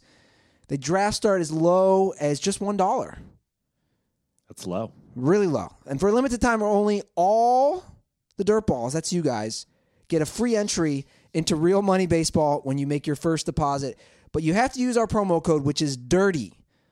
So play for real money for free just by using promo code DIRTY when you make your first deposit. So search draft in your app store or go to draft.com and enter promo code DIRTY. And guys, we really want you to be using this because uh, it's a fun way to get involved with the baseball season. A lot of you guys say, oh, you know, baseball bores me. Well, you know what's not going to bore you? When you have a challenge going on that night with us head to head with money on the line. So drop that promo code DIRTY on the draft app today. Do we want to get some calls? Yeah. Do we have any other? Do we have any other stuff to go over? I feel like you had more on the uh more on the old rundown. How long have we been here? We've been here about an hour and a half. Okay. Yeah, we could do some calls. You want to do some calls? Sure. If we covered everything. I think we've got everything for the most part. I had something I wanted to talk about, but it's it's slipping my mind now. So we can go to calls. All right. The old headphones. Yeah, I know. It's it's Like, We need, you know what we need? We need some sort of like speaker system so that when you play calls, it just plays into the room. how's that going to work? I don't know. I'm not a, I, I wish we had a, like a tech savvy intern. All right, let's get to these calls. I'm looking at Tug. He's like, I have no idea, but if you need pronunciation help, He's there. let me know. Yo, what up, boys? Jose Bottles, Joey Bottles, down in San Diego.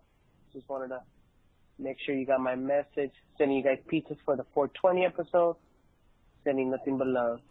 Hope you guys smoke a shitload of weed, have a shitload of fun, and make Ricky Williams laugh. At my work right now, loving the podcast. Thanks, guys. Hope you guys enjoy the pizzas. Send Roots of the money ASAP. Thanks, guys. Bye. I had to give him some love. Joey Bottles sent us 50 bucks Yeah. specifically for pizza for the 420 episode. Which Ricky Williams will hopefully be here for, and he'll be like, "Oh, I don't need pizza." He's like, Yeah. he's like, I only eat kale exclusively. But thank you, Jose Bottles, Joey Bottles. He always comes to shows whenever I'm in San Diego. I was down there with Eddie recently, and uh, he he came to the uh, Madhouse Comedy Club, and he came up to me and he's like, "I got it," and I was like, "What'd you get?" And he's like, "The worst STD you can get." He was quoting me from the show. He's like, "I impregnated my wife." I was like, "Oh, I'm sorry." He was like, "So, let's have a shot." I was like, "Love it." But his name in Spanish, it's Joey Bottles. He's Jose Botello. I know. That's what I'm He's saying. Joey Bottles. Yeah. Yeah. It's an amazing name. And I want to give a shout out to everybody who is part of our Patreon. Yes. Now that we're talking about dirtball donations. Uh, thanks to you guys who've donated for the Patreon. We still have that going. If you do want to contribute to the show, Yeah. it's obviously it didn't turn into a third episode a week, which thank God, honestly. But but with that Patreon money, in the past two months, we've pumped out forty five YouTube videos.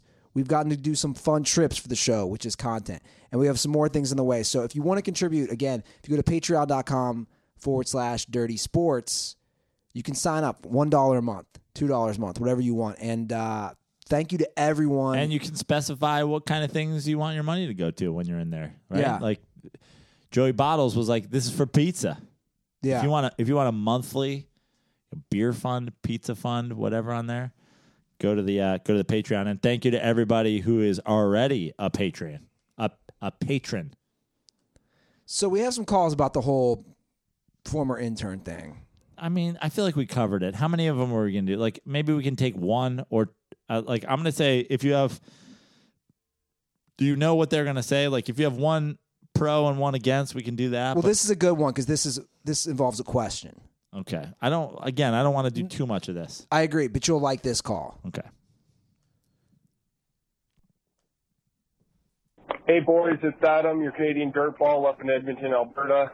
In light of Trevor getting way too high and losing two hours of goal footage, um, I want to know what your guys' best getting fired or getting someone fired story was. Stay dirty, boys. See, I like that call. Yeah. So he wants to know our best story of getting fired. I got a couple good ones. My, I think I've referenced this or talked about it on the show, but I'll I'll do it straight up, like from start to finish here, because it's easily my best fired story. I haven't gotten fired from a lot of jobs, but I was fired.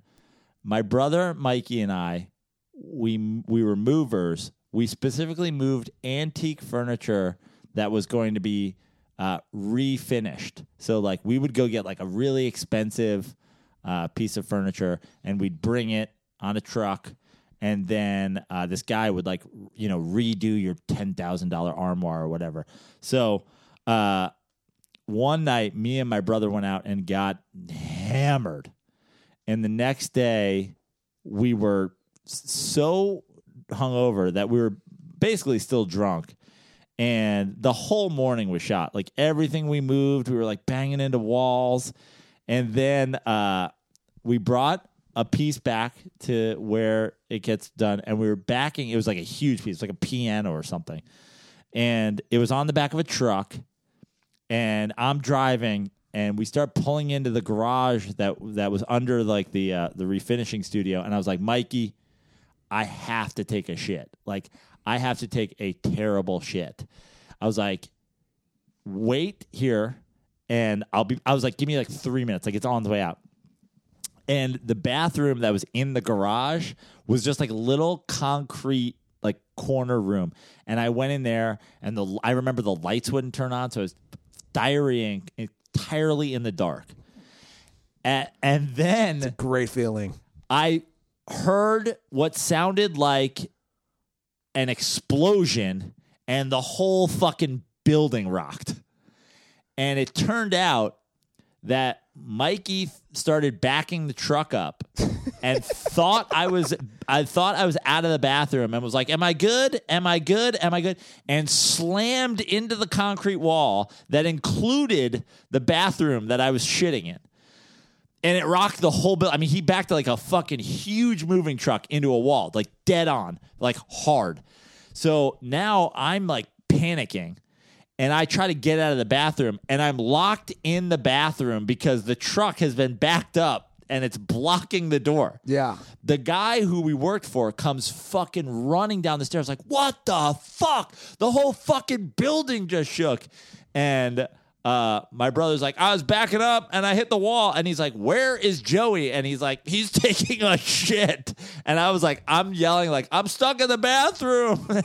and the guy, like, I, I find, like, Mikey finally puts the truck in, pulls out. I get out of shitting. And he's just like, You're both fucking fired. Like, what the fuck? He's like, You're both drunk and you just crash one of you crash a truck like dead into the wall and trap the other one who was having the beer shits in the bathroom like you're both done and we walked out of there and uh, went straight back to the bar and had ourselves some some fired beers Some great brother some bonding right sham- some shampoo effect beers That's a great, you know, that's a great brother bonding and story. we thought it was hilarious. We like couldn't stop laughing. We're like, dude, you, we just got fired because you were shitting. That's pretty great. Classic Prano family story. How about yours? I think I've told this one too. Mine just involves me saying something extremely racist. My first job in LA was the Burke Williams Spa in West Hollywood Mm-hmm. on Sunset. Do you know do you know what I'm talking about? Yep, So I pretty got high end spa. it is. In fact, even in my short time there, it, every day was celebrities nonstop. Yeah. Every day. AC Green came in for a massage. He left, and you're like, that dude smells like a horse. And you're like, oh Jesus, you can't say that. I mean, everybody. I remember every dude. The amount of celebrities we'd have. Everybody from like uh, Seth MacFarlane to Paula Abdul to uh, the Wayans brother, which the one who always plays gay in the movies, Sean. Yeah. Which makes me think. I don't know. He, he was. you know, there's a little questionable stuff going on there. Uh, you, what's his name? The comedian from. Uh, he's he's in Curb. Um, Richard. Uh, what- Richard Lewis. Richard Lewis, funniest guy ever, by the way. Anyway, celebrities all the time. So I am. This is important because I'm working the front desk. I had to wear a tie. I had to wear a tie. I'm working the front desk. Are the front desk staff is all women. It's all women. I just picture Ruther at the Burke Williams spa in a clip on tie. It's all women, right? And these these Middle Eastern guys walk in one day. This is like, hey Ruther, welcome to LA, bro. You can't be saying this shit. These Middle Eastern guys walk in, and I and I say to my coworker, if I hear something ticking, I'm running. Oh my god! This What- is this is 2007. Not that that matters. It's still blatantly racist. yeah, like I was like, what perspectives does that give us? So she told she told my manager, like, what a fucking uh, what a bitch that like you're gonna run back a, a grown woman run instead of just being like, hey, bro, that's fucking off. That's fucking. Well, that's the line." rule. Hear something, say something, right? So she fucking runs back to the manager. Like two hours later, I get called to my manager, and she's like, she. I'll never forget because what she said to me was, "Have you said anything offensive in the last few hours?" And I'm thinking, You're like every single word that came out of my mouth. I am uh, Andy Ruther, original Frat Boys of Comedy. I I was running my set by a couple people here, and I was talking about shitting out Taco Bell. yeah. And Seth MacFarlane's like, "You will never make it in this business." Yeah, And I go, I, I don't know. I don't think so. And she's like, I think I might have called Seth, Seth MacFarlane a homo. Is that offensive? she goes, well, whatever the girl's name was, came back and told me that you made an offensive joke about Middle Eastern people. And she's like, first of all, I'm Persian. And that was the first time I was like, what's Persian? Like, you know, you're new to LA because you just heard the term Like, Iranian. I played Prince of Persia on Atari. so she goes, you're going to leave today. You're gonna leave today. And we're going to, no, no, I wasn't fired. We're going to assess this situation. Mhm. And I'm like, okay, well, whatever. So I leave work that day. They take me off the schedule for the next week. They br- You're like, if you're gonna uh, fire me, can you call me because I don't accept packages from Middle Eastern people. oh, They bring me back in. They wait like a week. Two managers. Are, it- it's it's it's the most LA thing ever. This this big conference. Like, well, we were discussing it. It's two women, of course, and we just feel like I don't know if you can work in the real world. We know you have this background in comedy, and we we don't know if you can. Can you imagine getting told? We don't know if you can work in the real world.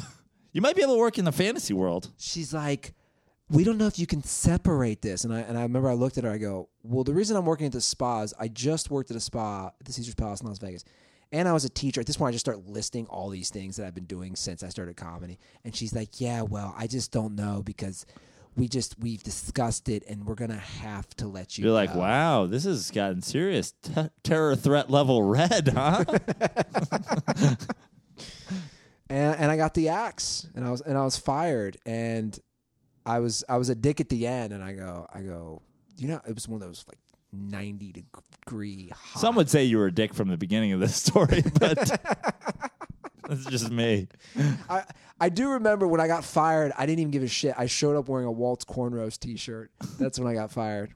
What's Walt's corn roast? It's my dad's corn roast. Oh, corn roast. Got it. What do you think I said? I thought you said Walt's cornrows. I was like, uh, I was like, wow, double down on the racism thing, did you?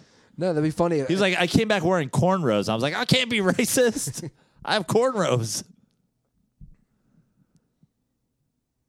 I'm trying to think of any other times I've been fired from something. Uh, yeah, I don't, I don't know if I've been. I got fired from a telemarketing job in high school. It was really embarrassing because it was my brother's friend's dad's company. So like my family was so pissed. I basically was manipulating the system to get whatever it was, and I got caught. And my brother was so embarrassed. He goes, like, "Dude, that's my buddy's dad's company. You're manipulating a telemarketing system. Savage.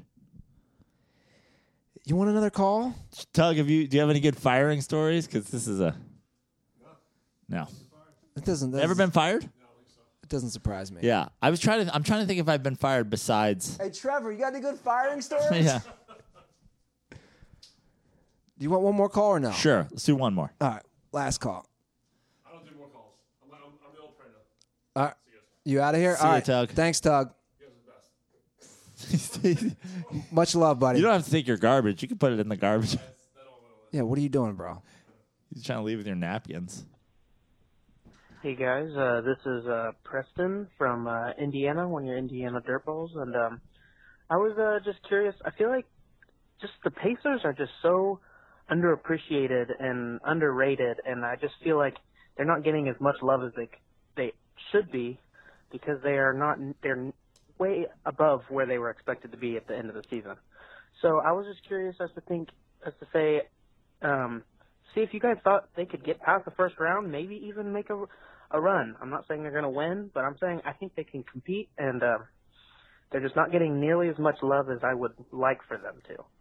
So uh, I'm curious to get your opinion on that. And uh, condoms are for Chris Collinsworth. Hate listening to that guy. Yes, Whoa, bro. Whoa, whoa, whoa. Lay off Collinsworth. I believe. Are the Pacers four or five right now? they're a five seed right now. Yeah. Um, I certainly think that they could beat a Sixers team should they draw them in the four or five matchup. Uh, I don't think Cleveland wants to play Indiana either. Although right now, the way the East has gotten mixed up, Cleveland would have Miami. I still think they'd prefer Miami to Indiana. Um, I also, I definitely think Cleveland would like Washington of all of those teams Sure. that are down there. But uh, Indiana certainly a surprise team. Oladipo, an All Star. Everybody acting like, you know, Paul George is this fucking, you know, everybody wants Paul George. It's like, hey, they got rid of him and they got better, and they certainly deserve credit for that. With the right matchup, you know, if Indiana draws a Philly, sure they could win. I don't see Indiana beating Toronto, Boston, Cleveland. I just don't. see- I don't see them making that kind of run. Now, could I see them um, giving somebody trouble in the second round? Yeah, I could. Uh, but and and honestly, I think that's going to be what I think those those series that one team can't win are is going to make the difference in the NBA playoffs. Like these matchups, like if if the Warriors draw the Thunder without Steph, like that series, while I don't think the Thunder really have a great chance, could be difficult enough where that hurts them in the next round. Uh, so I see Indiana could could win a round and could really cause mayhem for you know other teams. But like, how much do you want us? Like, how how much do Pacers fans? And I appreciate it. That wasn't the like. That wasn't the call. Like, fuck you. Talk about the Pacers. That was a, a respectful call. But like, how much you want us to talk about the five seed in the East? Yeah. Like, we're also not we're also not like bonering out over the the Washington Wizards. You know. Yeah. So that's my that's my take. Certainly, you got to give them credit for certainly doing way more than people expected them to do. Well, it's you know if you look at their roster, I'm looking at it now. They got they got six guys in double fig who average double figures. Yeah. and Stephenson's at nine point two points. So I mean, Yeah. you almost have seven. It's just Good team basketball, that's what it is. But not enough star power No, when it comes to playoff time. no. Well, those are the calls. The hotline is oh, 310 359 8365. I want to also say uh, this will be dropped on the official four year anniversary of the denting. Really? Yes, sir. Wow. How do you how do you feel, Andy? I feel good, man. I'm happy to be Your alive. your your, your denting just graduated high school. your college bound dent. I'm debating. I, I'm happy to be alive. I'm happy to be. I am though. In all seriousness, I'm very happy to be alive. I I will spend some time. I'm happy to be alive. I'm glad that Persian who came to the uh, spa didn't blow me up.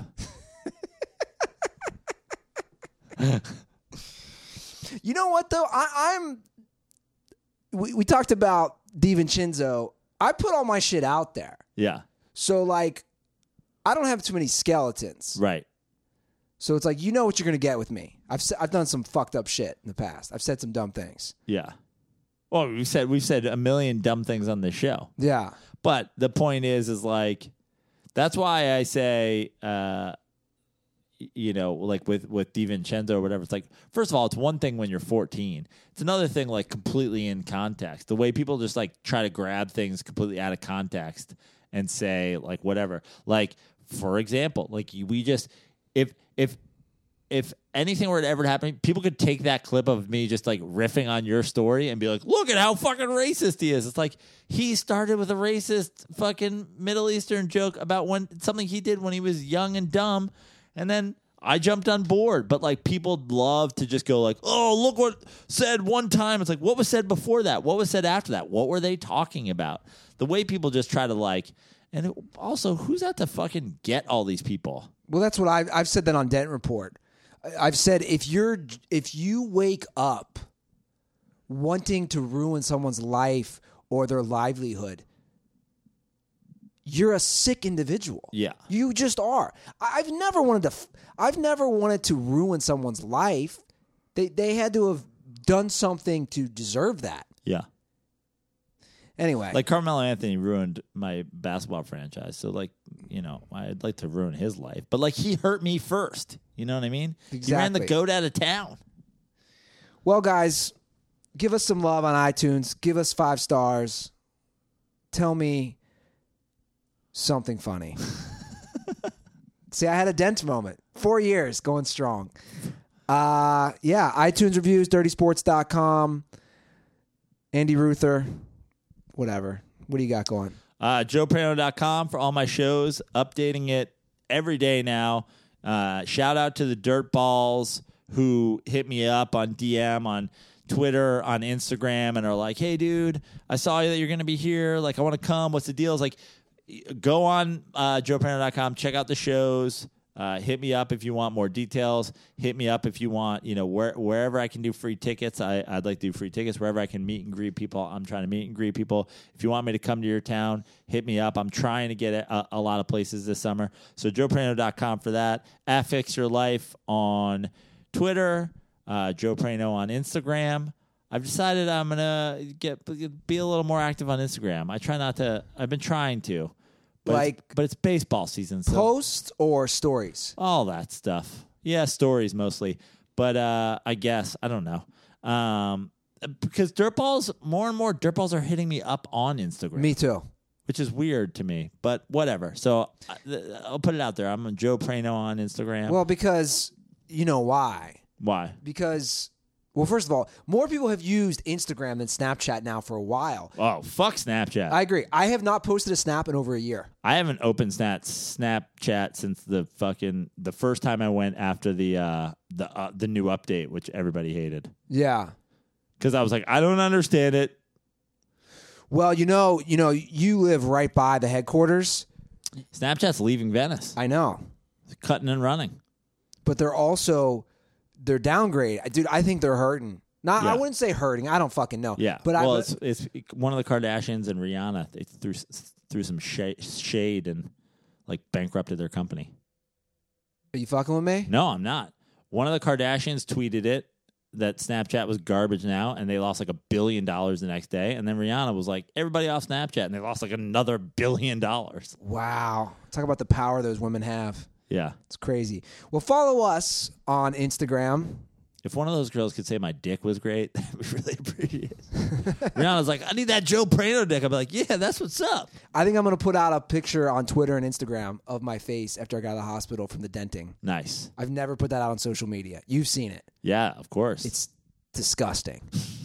Vanilla Sky. My brother has that. Whenever I call my older brother Greg, that's what pops up on his phone because it's the most fucked up looking looking. I can't even smile. Yeah.